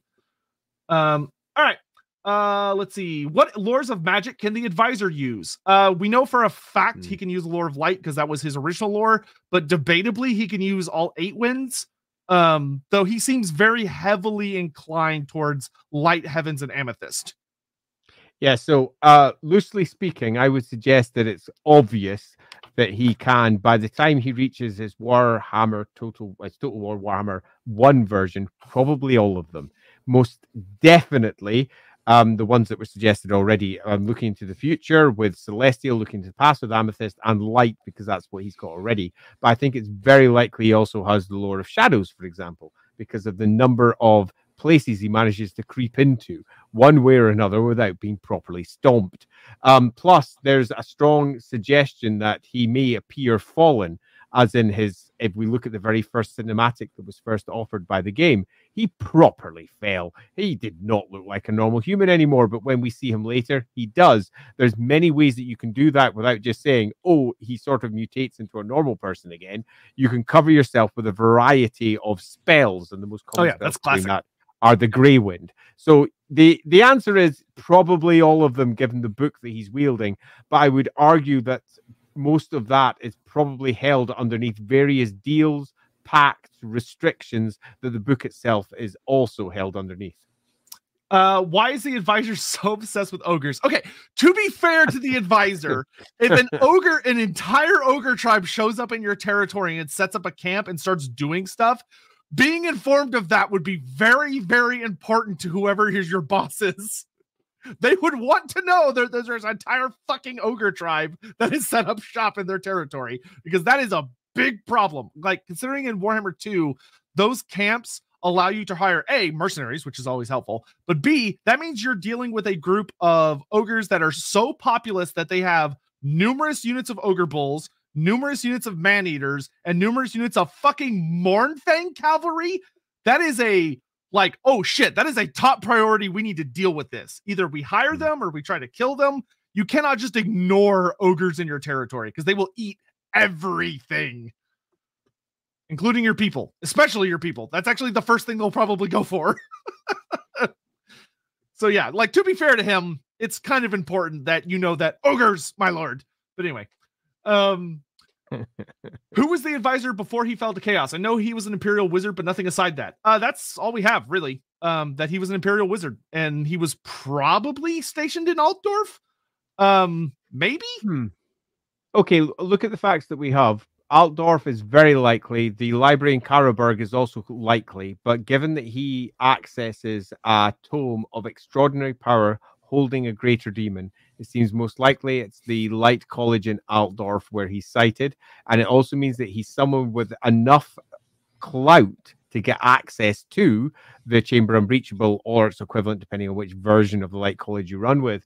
And that being the case, we're looking at a Lord Magister, a High Hierophant, depending upon which term you prefer to go with, which means that he is a wizard of some significant capability. Um, in terms of how old he is and where he is, you could argue that he probably knew Egrimm van Horstmann, which is just a lovely little aside. yeah, definitely. They are almost certainly peers, almost regardless of which version of Egrimm you go with, and there are multiples. So he is someone that is almost, uh, depending on whether Egrimm fell before or after, he may even be aware of the dangers of what he's about to do. And I think that's also quite likely. So we're looking at someone who is extraordinarily intelligent, extraordinarily desperate because of the choices that he makes, and possibly extraordinarily arrogant. And he gets that beaten out of him pretty fast. Yeah, he does have a through line of arrogance in a lot of his Yeah. cutscenes. So that definitely seems to be a personality trait of his that he thought he could handle things that he was not ready for. um, and like especially that he's in that place by himself does heavily imply that he was a pretty high ranking magister that he was able to get in Mhm. there without like a bodyguard or a guide or anything. And he Yeah, knew where that book was, and he knew what yeah, it was. definitely. Um, you could argue that he might have been a Magister Vigilant. A Magister Vigilant is a, a a wizard that is responsible for hunting other wizards, and they uh, tend to chase down wizards from the colleges of magic that have gone bad, and they're the ones that are most likely to gain access to cursed, powerful artifacts. Because this book will have almost certainly been captured at some point, taken into the colleges of magic, and held beneath the Light College. That being the case, he possibly was the one that was responsible for capturing it in the first place, giving him a personal tie. But there's no truth to that. That's just guesswork. He very well may have just been someone who was cataloging the libraries that are down there and became aware of it for some other reason. There's a variety of characters um, across various publications that have had access to it, some of which have been responsible for guarding them, like, say, uh, like Magister Conrad Mesner. Um, he's a very famous one from the second edition of Warhammer Fantasy Roleplay, who literally ran the entirety of that down there and perhaps fell You know what could be too. a fun thing to do is that in tell the me, tell me. in the cinematic, the the if he's in the the chamber unbreachable or whatever it is, it Mm. it it's shown that the chamber is under siege. Like it like you see like there's shakes and something big Yep, is yep. happening. What if he went to go get that book while everyone was distracted by the escape of Baudros? Hmm, I mean, that that's, seems that's why it's shaking. Is Egrimm von Horstmann is freed Baudros, and the two of them are. It's that big moment, and that's when he goes for the book because he's like, "This is this isn't a horrible scenario. I need answers. How do I this is a stop proper Horseman?" abomination. Yeah, quite. And I think that, to a degree, makes a certain amount of sense because you're looking for an event to tie it to. Now, Altdorf has gone through many events in its past, but if you really want to tie it to something that is directly them, the Light Wizards, and this would be the perfect time to do that because this is the time when the Light Wizards were at their weakest. A full third of the colleges fell to chaos as it would turn out later but they didn't think they were falling to chaos there's definitely there's definitely something I going mean, on there hey, if there's a situation that would drive him to that book, finding out your patriarch is Yeah. bad would be a pretty good reason. yeah it'd be a damn fine reason um let me just bring up the as I got there, although that says preview and in English. Regardless, I think that link will work. So if anyone wants to check that link, make sure it goes through to uh, DriveThruRPG. If anyone wants a digital version of it, yep, um, it's very easy to navigate there yourselves. Uh, y'all are y'all yeah, are totally. adults. Um, all right, so uh, real quick, just get through the rest of these real quick. Uh, does the advisor know more about Warhammer than us? As hard as it is to admit, probably because that book lets yeah. him cheat, and he literally yeah, um, lives in the universe yeah, he sees everything that was, everything that is, and everything that will be. And particularly once that book's cleansed, you could argue that that's it. That's just who he is. That being the case, the answer is probably yes. Uh, let's see. Side pedals based on the advisor story. What is the canon timeline of the Total Warhammer trilogy? Uh, okay, so I, I to give it the briefest overview, the most evidence, if you go by the idea that the cutscenes that have the most effort put into them are the canonical t- cutscenes, which in video game logic is usually the case.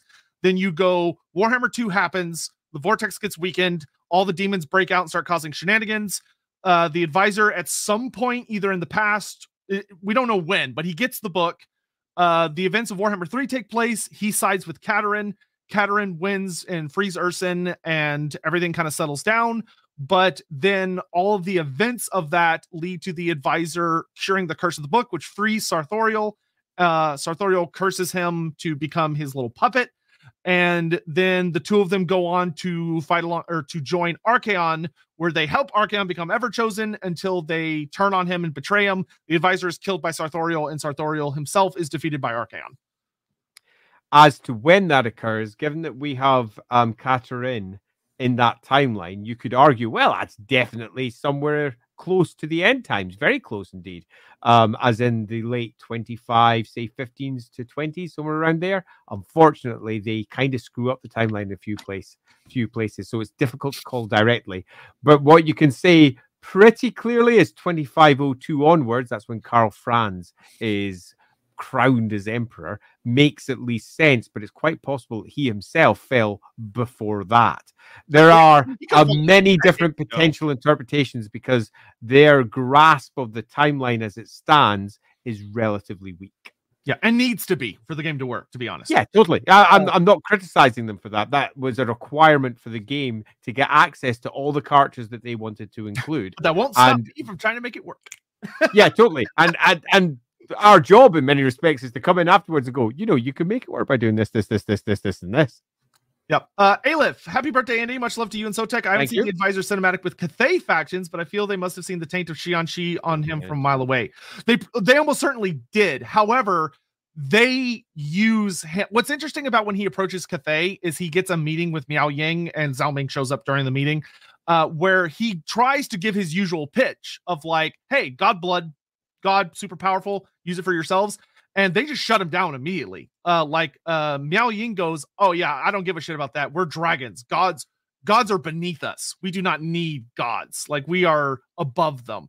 And he goes, Okay, then what do you want? I don't understand. Like that's because that's what the book told him. And she says, no, but what you can do is we know you can see things that you shouldn't be able to. We know, we know what you are. Where is our sister? Shinzu has gone missing. Where is she? And he literally he legit goes, I, I don't know. Like the book didn't tell me. I have no idea. And that's when Zhao Ming shows up and he says, Ursun knows.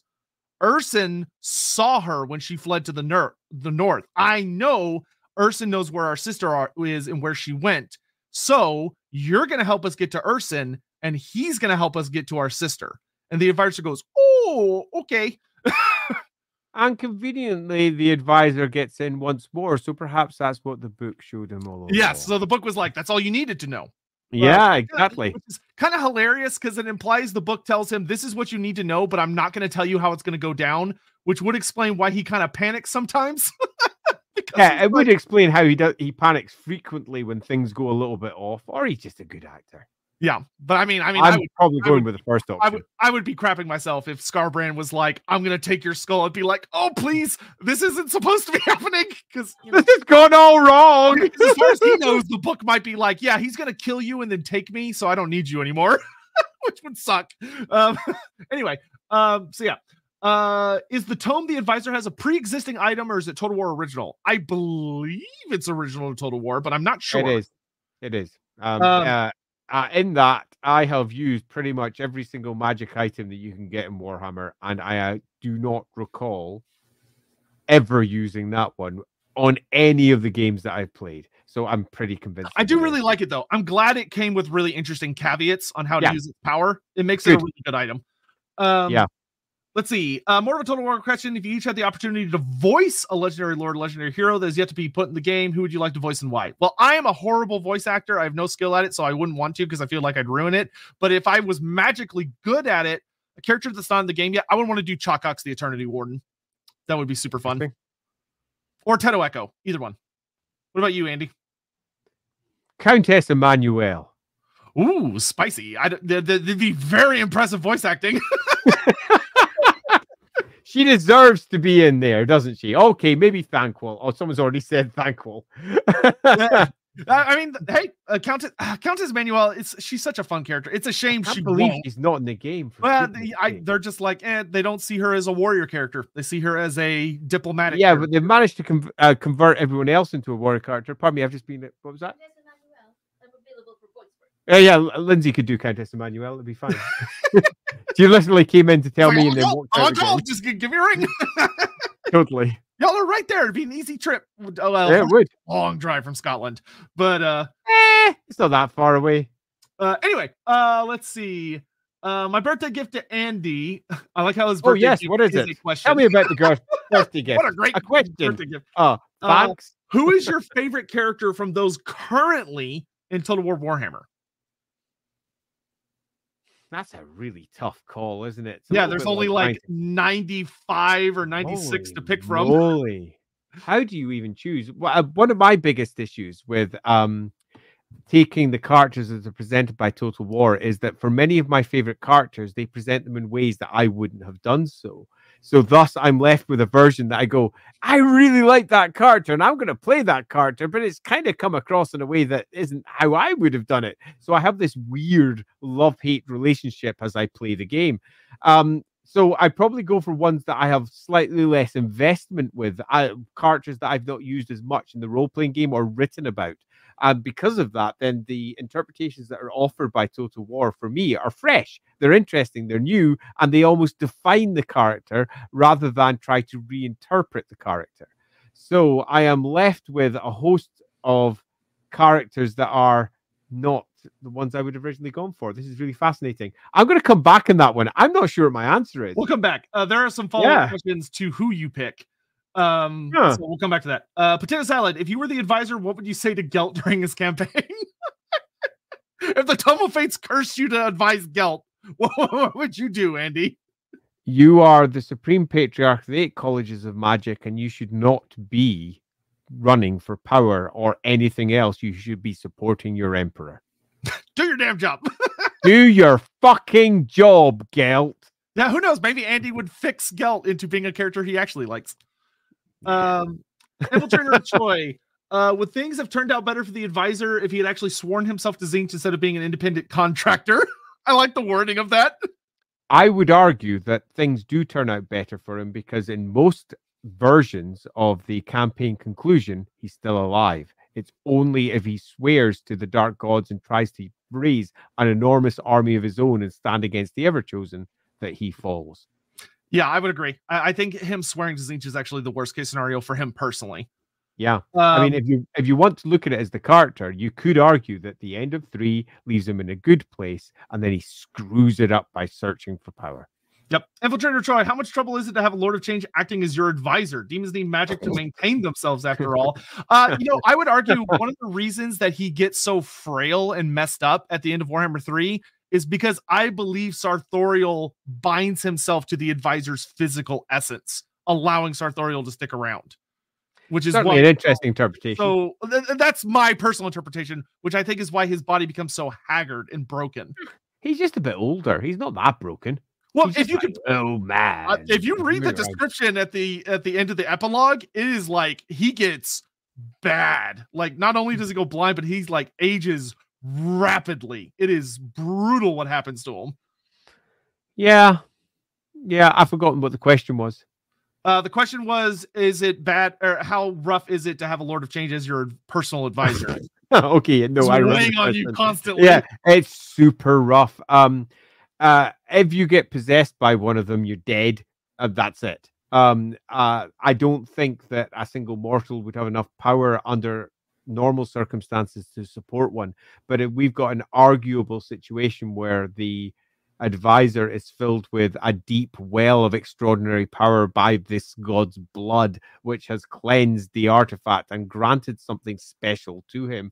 But in turn, the demon then leeches. I think that does make a certain amount of sense and would also be an outcome that the demon would be looking for because it allows it access to the material plane in a fashion it probably wouldn't have had otherwise. So I think that all makes sense and basically screwed. Yeah, and I also think Sarthorael plays his cards well by only being a raven, a crow or raven, whatever, for the entire time until the very end. Like he does not turn into greater demon form until the very, very end. Thanks, still loading. Quick Quick, fiver fiver, for the Crown Cracker Crown King who pilots the Pink Panther of Voltron. Happy birthday. racist. The Cracker Crown King. I'm the Cracker Crown King. I can go with that. And I'm funny. quite happy to pilot the Pink Panther of Voltron. Uh, let's see. Uh, yeah, and uh, yes, demons do need a lot to manifest them. That's why you don't. enormous amounts. But I think or- the ridiculous nature of that Oh, yeah, book and its successful uh cleansing by the blood provides the necessary power to ensure it can keep around. Okay, Itself around. last two, three questions. Okay. Uh, uh, while Andy is thinking of his favorite legendary lord thing, because he totally didn't forget to do that while I was talking. I was totally avoiding it. Um, let's see. Uh, I like how he said that was his gift to you. By the way, that was the gift question. It was so nice of him. Bless. Uh, Infiltrator Toy. The trailer, uh, Covenant with Chaos, was confusing to me. If we have, okay, we talked a little bit about it. Uh, why is he grasping his head in the trailer? Why were they fighting? Did that give him a powerful headache? So you have to keep in mind that he is witnessing Yeah. a realm of chaos battle between two colossal demonic forces, two of which are big, big bad demons with Ku'gath and N'Kari. Witnessing that for a human mind would be excruciating. Like that is that's the whole like obviously it's kind of simplified to make it in the video game engine and such, but if you were legitimately granted a glimpse into the realm of chaos to witness demons in their natural habitat mm-hmm. battling it out, it would break most people's brains. Like, That. that's why he's clutching his head and looks like he's in agony because it's probably super painful. Yeah. Uh, as for why, uh, what was happening with the whole stuff, uh, I think we talked about it well enough in depth earlier. Um, and then uh, Hellfire did. Uh, let's see. Did the advisor die and come back? No, because Warhammer One is the last game. Though I mean, you could argue maybe he does, but Warhammer One is the last game in the trilogy. Uh, Yep. so it, it's that Warhammer 3 is a prequel. A lot of us were very confused when the original Warhammer 3 trailer came out because when we saw the advisor, we were like, what? Not only is he like alive again, but he looks great. Um, He looks great. yeah, like man, he looks He's looking good. off. Like he like he looks really healthy. Like man, he's been juicing or something, uh, or whatever bullshit fad is popular. Uh, read through the rest of these. Um, can others come back? Uh, okay, this delves into a lot of like resurrection type stuff. Um, which can people resurrect in Warhammer? Yes, it is very hard to do in a form that brings them back to the way they were. There are a lot of like little ways, like you know, undead shenanigans or whatever, but you're not really you, or you're only a fragment of what you were.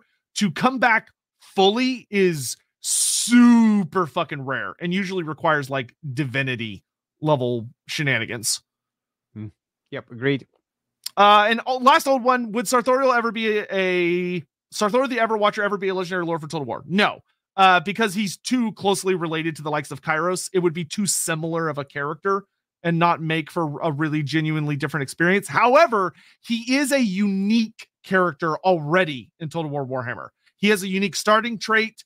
And if you recruit him, he starts off as a mortal and he's a genuinely different character. I would actually advise trying to get him if you are playing a Tzeentch campaign because his unique starting trait is very powerful.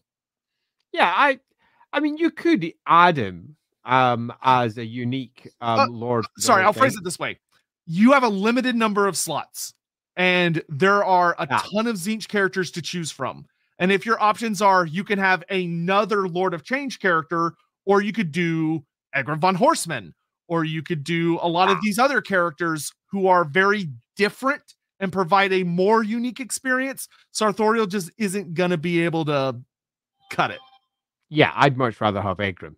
Um, so I've had my little thought, and I have this interesting tension between the portrayals as they're presented by the games and the portrayals as I imagine them in my mind, having read through all of the various books. And I can't help myself but be dragged towards the characters that I have enjoyed for one reason or another, regardless of how they may not be portrayed as I would prefer.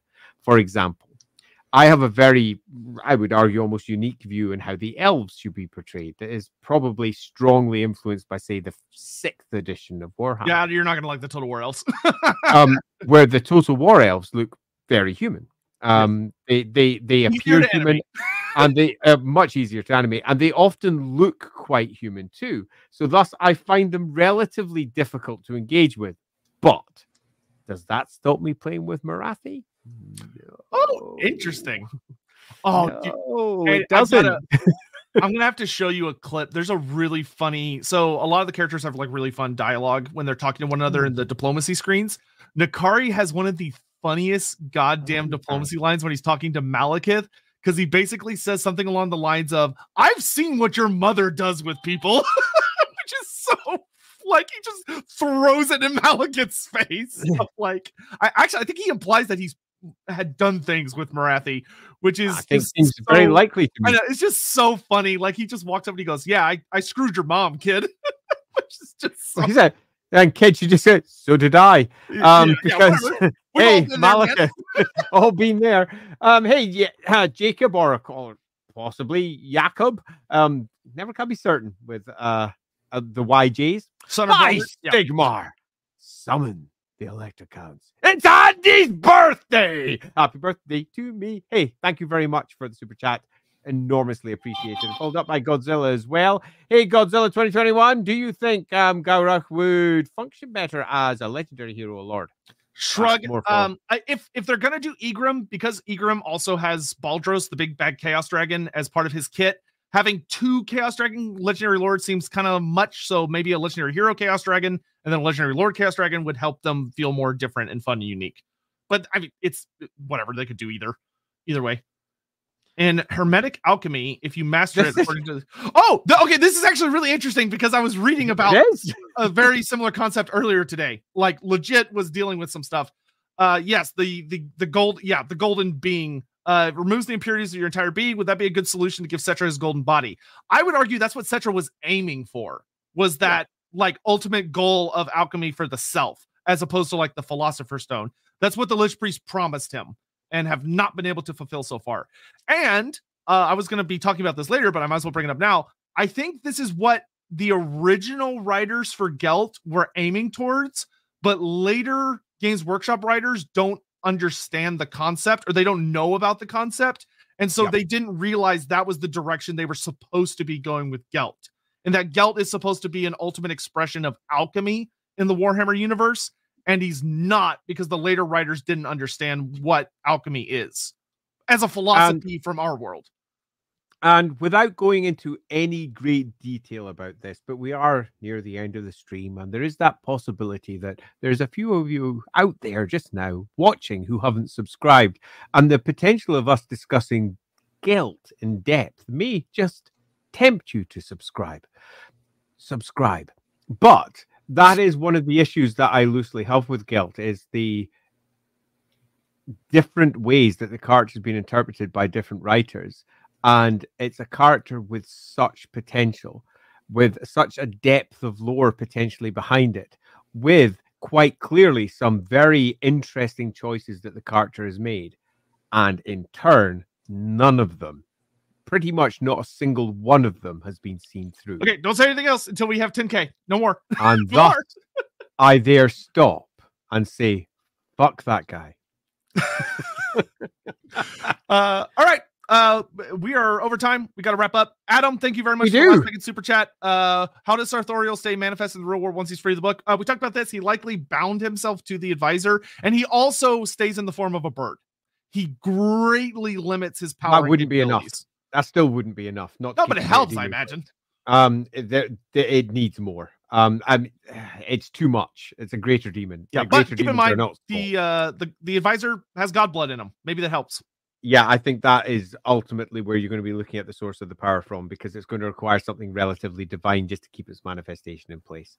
Um, so I would like to end with a couple of things. First, thank you all so very much for turning up for my birthday stream. I can't express how much it means to me. It has been absolutely lovely. I thank you all for joining us as we discuss the advisor, a topic that I am not that well versed in. I've got dabbling bits here and there. I inevitably get some small bits wrong on this one thank goodness for the good old lore master Sotek coming in and saying all the marvelous things. He looks like he wants to say something. I shall pause for a moment. Yes, you want to say something? Sorry, I just saw the Graham McNeill cover art. Oh, Oh. my god. yeah, I that- thought you'd like it. that lady knight, I think, on the Pegasus, like, oh, this looks really good.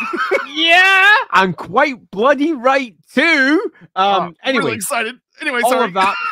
Thank you so much for all of the happy birthdays. It has been actually a joy. It's been lovely just sitting here listening to the lore master uh, discuss a subject that he is absolutely passionate about and a subject that I've picked up and used in my streams too in a variety of different ways. And I think that for any of you out there who are playing your own games, looking at a character like this who stands almost outside of the standard Warhammer lore as we all know it, because he is only being expressed over in Total War and only there. He's not being expressed in the roleplay game. He's not being expressed over in the battle game. He stands as a perfect example of how we can use these characters in our own games in a variety of. Oh my freaking god! Look at that from it's yeah, if that anyone wants, if anyone wants to get in a last second super chat to say happy birthday or whatever, do it now. We're running out time. Do it now. That's so nice. Thank you very much. Unfortunately, just joining at the end, but nevertheless, thank you. We Just wanted to by. say, have a wonderful birthday. I'm going to add a little extra urful on the end there. Thank you and Sotek for starting these streams. It has been marvelous. And I would like to just say thanks to Sotek because he started these streams. I've come along like a late day player. I'm just sort of It- sauntering in It going, is so. it is. It is actually reached a point though where it is like the absolute favorite thing I get to do every week, which it was not. It was not This is the then. best birthday present ever. Just It- it would not- it would not be- other. anything near what it is without Andy. Not even. Yeah, oh, thanks. It's been so much fun and it's helped develop my love for this universe more and more. Actually, I want to reassert that and say the same thing for myself. Um, I went through various lapses with the Warhammer world in general. For example, when it blew up, I was like, yeah, whatever, I'm done with this. I shall move on. Fuck you guys. Um, Yeah, but I kept on right. coming back. yeah, totally. I kept on coming back because I loved it so much. And when I got pulled back in for the most recent edition of Warhammer Fantasy Roleplay, there was a moment of hesitation where I went, Do I want to do this again? I've done it in the past, I've done it multiple times. And my little heart, can it take getting my world blown up on me again? I'm not sure that I can. And I can't express to you all how much of a difference it's made, not just to have dived back into this thing that I love, but to find myself in this lovely place where we can all discuss it in an open way and really just enjoy everything that's been made over the course of the last 30, 40 years, or however long it's been now. Oh God, I'm old. It's almost 40 years. Yeah, it's it's it's getting close to Ah. forty. Holy crap sticks. Yeah. Well, that's that's a good thing to end on on your birthday because I am, as much as I don't want to admit it, 48 years old now. Holy crap, I'm almost 50. And to be able to sit here with you all and discuss like the child that I am, the stuff that I've been playing you young. with It since I you young. was since I was this high. I have been doing Warhammer since I was tiny. I've been writing it, I've been mapping it. I have been generally enjoying it one way or another for an, oh, pretty much my entire lifetime. Uh, to give a single quotation to end it on, when I was working for Games Workshop the second time around, because I've worked for them multiple times, um, the manager that I had at the times uh, came up to me and said, Andy, I can't express how glad I am that you're back. And I was like, okay, Ian, why? And he said, well, because of all the people I've met, if I cut you in two with a saw, and I just looked at him and went, where is this going? Right. You cut me in two with a saw? What? He said, if I cut you in two with a saw and hacked you apart, I would find GW stamped inside your body because you are so at one with this. And I was like, seriously, That is that's so where you went. ominous He's like- sounding. you have Warhammer inside you, and you just can't get rid of it. No wonder you came back again. And I, I've gone back to that multiple times because it was creepy as fuck, but simultaneously pretty accurate. Um, oh, my mother, when I was thirteen, said, "I pity your future wife," and I said, "Why?"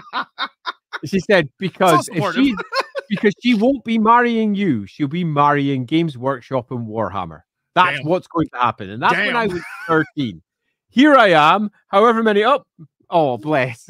Here I am, however many years later, Married for Um, the Lord. with- What a shame. with a wife who not only puts up with it, but plays with me every single week at Warhammer Games, and also um has is a contribu- contributor to Warhammer and has won awards for her writing for Warhammer. It is in the end, I think the best place to be. And here I am 48 years later, utterly delighted with where I am with one of the most awesome people that exists out there doing streams about shit that we love. How could we possibly be happier? Thanks, Sotek. You kick ass. Well, I appreciate that, but I'm super glad that we're here to celebrate Andy because we need to celebrate Andy because if y'all have not taken the time to check out like his older writings, you're missing out on some insane shit. There's so many things we want to do streams on, but like Yeah. it's not time yet, or it's like it's relevant to a certain thing, or like we have to do a vote, whatever. Like there are so many concepts that I've had the privilege to chat with him about, and it it's fucking bonkers. I just want to say real quick to go from I know we're over time, but whatever, fuck it. Uh, Um, whatever. to to go from being a kid that grew up with Warhammer Fantasy and that was my that was my thing. I was 10 years old. I was reading books that were way above my reading level and probably not necessarily super appropriate for 10 year olds back then. But uh, uh like, Witch elves. yeah, oh man, that, that Dark Elf. Uh, okay, really random tangent. I lent my sixth edition Dark Elves book to a friend of mine who grew up in a, he was uh, Mexican. He grew up in a, a Catholic household. His mom found the book and she burned it. she was like, "How dare you bring this into this household? What is this horrible? What is this satanic shit reading?" He got in so much fucking trouble. Uh, it's fine. I got a new copy. But uh, anyway, I just love that story. But um, the um uh but it has been incredibly uh amazing over the last like seven or eight months whatever it's been to not only get to steal andy uh once a week which is insane to me just to chat with him would be amazing but to get to do the show has been incredible like this is everything i've ever wanted to do in my entire life finally like manifest and it's great like even getting to do all the total war stuff i've done and all that stuff was always great but it was always kind of like back shadowy alleyway type stuff where it's Mm. like under NDAs and all these other things. And like there's so many experiences that I just can't talk about until like I am done, done, done with them because otherwise it'd get in trouble. But uh it's uh it's such a privilege to just get to nerd out. And uh is. Andy is literally a like, yeah, you know, I call myself lore master for the YouTube channel, but like Andy is a living reservoir of things that y'all can't even imagine. And uh his writing is incredible, his maps are incredible. He wears so many fucking hats. I don't understand how he fits all of that. I I keep up with the lore. That's it. I don't do any I don't write, I don't do maps, I don't do all this other shit and Andy does all of it. And he's a skilled games master, and he's written campaigns, and he's done all this other shit, and he can draw normal shit. Like it's it's insane how much talent and amazing skill can be fit into one person. Well, So- happy birthday to me. Thanks. Yeah, well, you deserve it, and I'm glad we're Oh. celebrating him today because we need to celebrate having people like this in the world. So I'm thankful to him for writing all the things he's written because they made a lot of my life as awesome as it has been, and I wouldn't have a career if it wasn't for Andy. That's not true. A thousand other people added to that. Um, but I'll add one other thing at the end, given it's my birthday. Um, we're nearing the end of the year, and we were discussing beforehand about tying off this season at the end of the year and starting a new season next year. Um, and I think that uh, one thing that we could do, given that we've been for the last ooh, however many months it's been, going through a host of subjects that we've thrown out for you, and you've picked one. During the course of that, there's been certain subjects we've really been excited to potentially talk about, but we've yet to actually talk about. That being the case, um, I suggest that between us over the course of next year, that maybe once a month we get down um, we choose one subject between us, maybe you one month, we the next month, you one month, me the next month after Hmm. that. Um, we get ourselves a nice subject between us, one that we really want to get to grips with, um, and dive through in the chat with everybody else, um, and give the next season a slightly different tone so that we get everybody else's views and we also get our own exciting ones once a month. What Yeah, do you think? That make, oh yeah, yeah, absolutely. I agree with that. Uh, hopefully the chat will be cool with that. Uh, hopefully y'all won't mind us co-opting the the vote every once in a while. Though, Andy, that's going to require you to show up with a thing you want to do. oh God, that is actually going to be tough. You're going to have Um, to pick. you have no idea what it's like when we click off offline at the end of one of our streams. Typically, the conversation goes something like this: "What we do next time?" Oh, You thought of anything? No. all right, I'll anyway. do anything. I love everything we I have, do. we have got to get out of here. This is, I think, the longest episode we've ever done. It's so long. Uh, yes, yes, yeah. Andy is hash it. He has the biggest hat, the largest of hats. it's a bit small and purple just now. But uh, yes, to conclude on all of that, thank you all so much. It's been an absolutely marvelous year. Really looking forward to our. It'll be our last episode next week, won't it? for the Yes, year? for the year. Next, uh, yeah, Yeah, next totally. Sunday. Are we doing it on Sunday? Um, I have. I we are. I think we're starting one hour earlier next Yes, Sunday yeah, that's what. Because uh, Lawhammer has got its big party on that evening, so I'm going to be going out after the show. So next week we will be tight. So we're allowed to meander and scrabble about a bit on this one. yeah, so next we, week we will be tight. we will do end times part two at some point next year. Uh, we'll do like one end times hate stream a year. Yeah, maybe one year. maybe per season or something. Yeah, that way we don't No, another one. blood pressure rise too much. Uh, but yeah, Andy, go enjoy your birthday. Happy birthday. Indeed, I shall. And thank you all so much for turning up. Next week, um, we'll. I think it's going to be on whose channel is it going to be on where we discuss what's what. Um, So, uh, on- it'll be vote here, and then the stream will be on Totally. Lore Master Sotek channel next week. Yeah, indeed. It's also going to be our last one of the year, I think. So it's going to be our Christmas stream. Okay, so it's going to be a little bitty something special, and I may put on a Christmas hat or two to go alongside all the rest of my hats. I'll get an ugly Christmas sweater. I think I've got one of those lying around somewhere. I already have my ugly Christmas sweater on. All right, but anyway, Other than that, thanks all. Talk to you all we're later. here. Bye. Bye bye.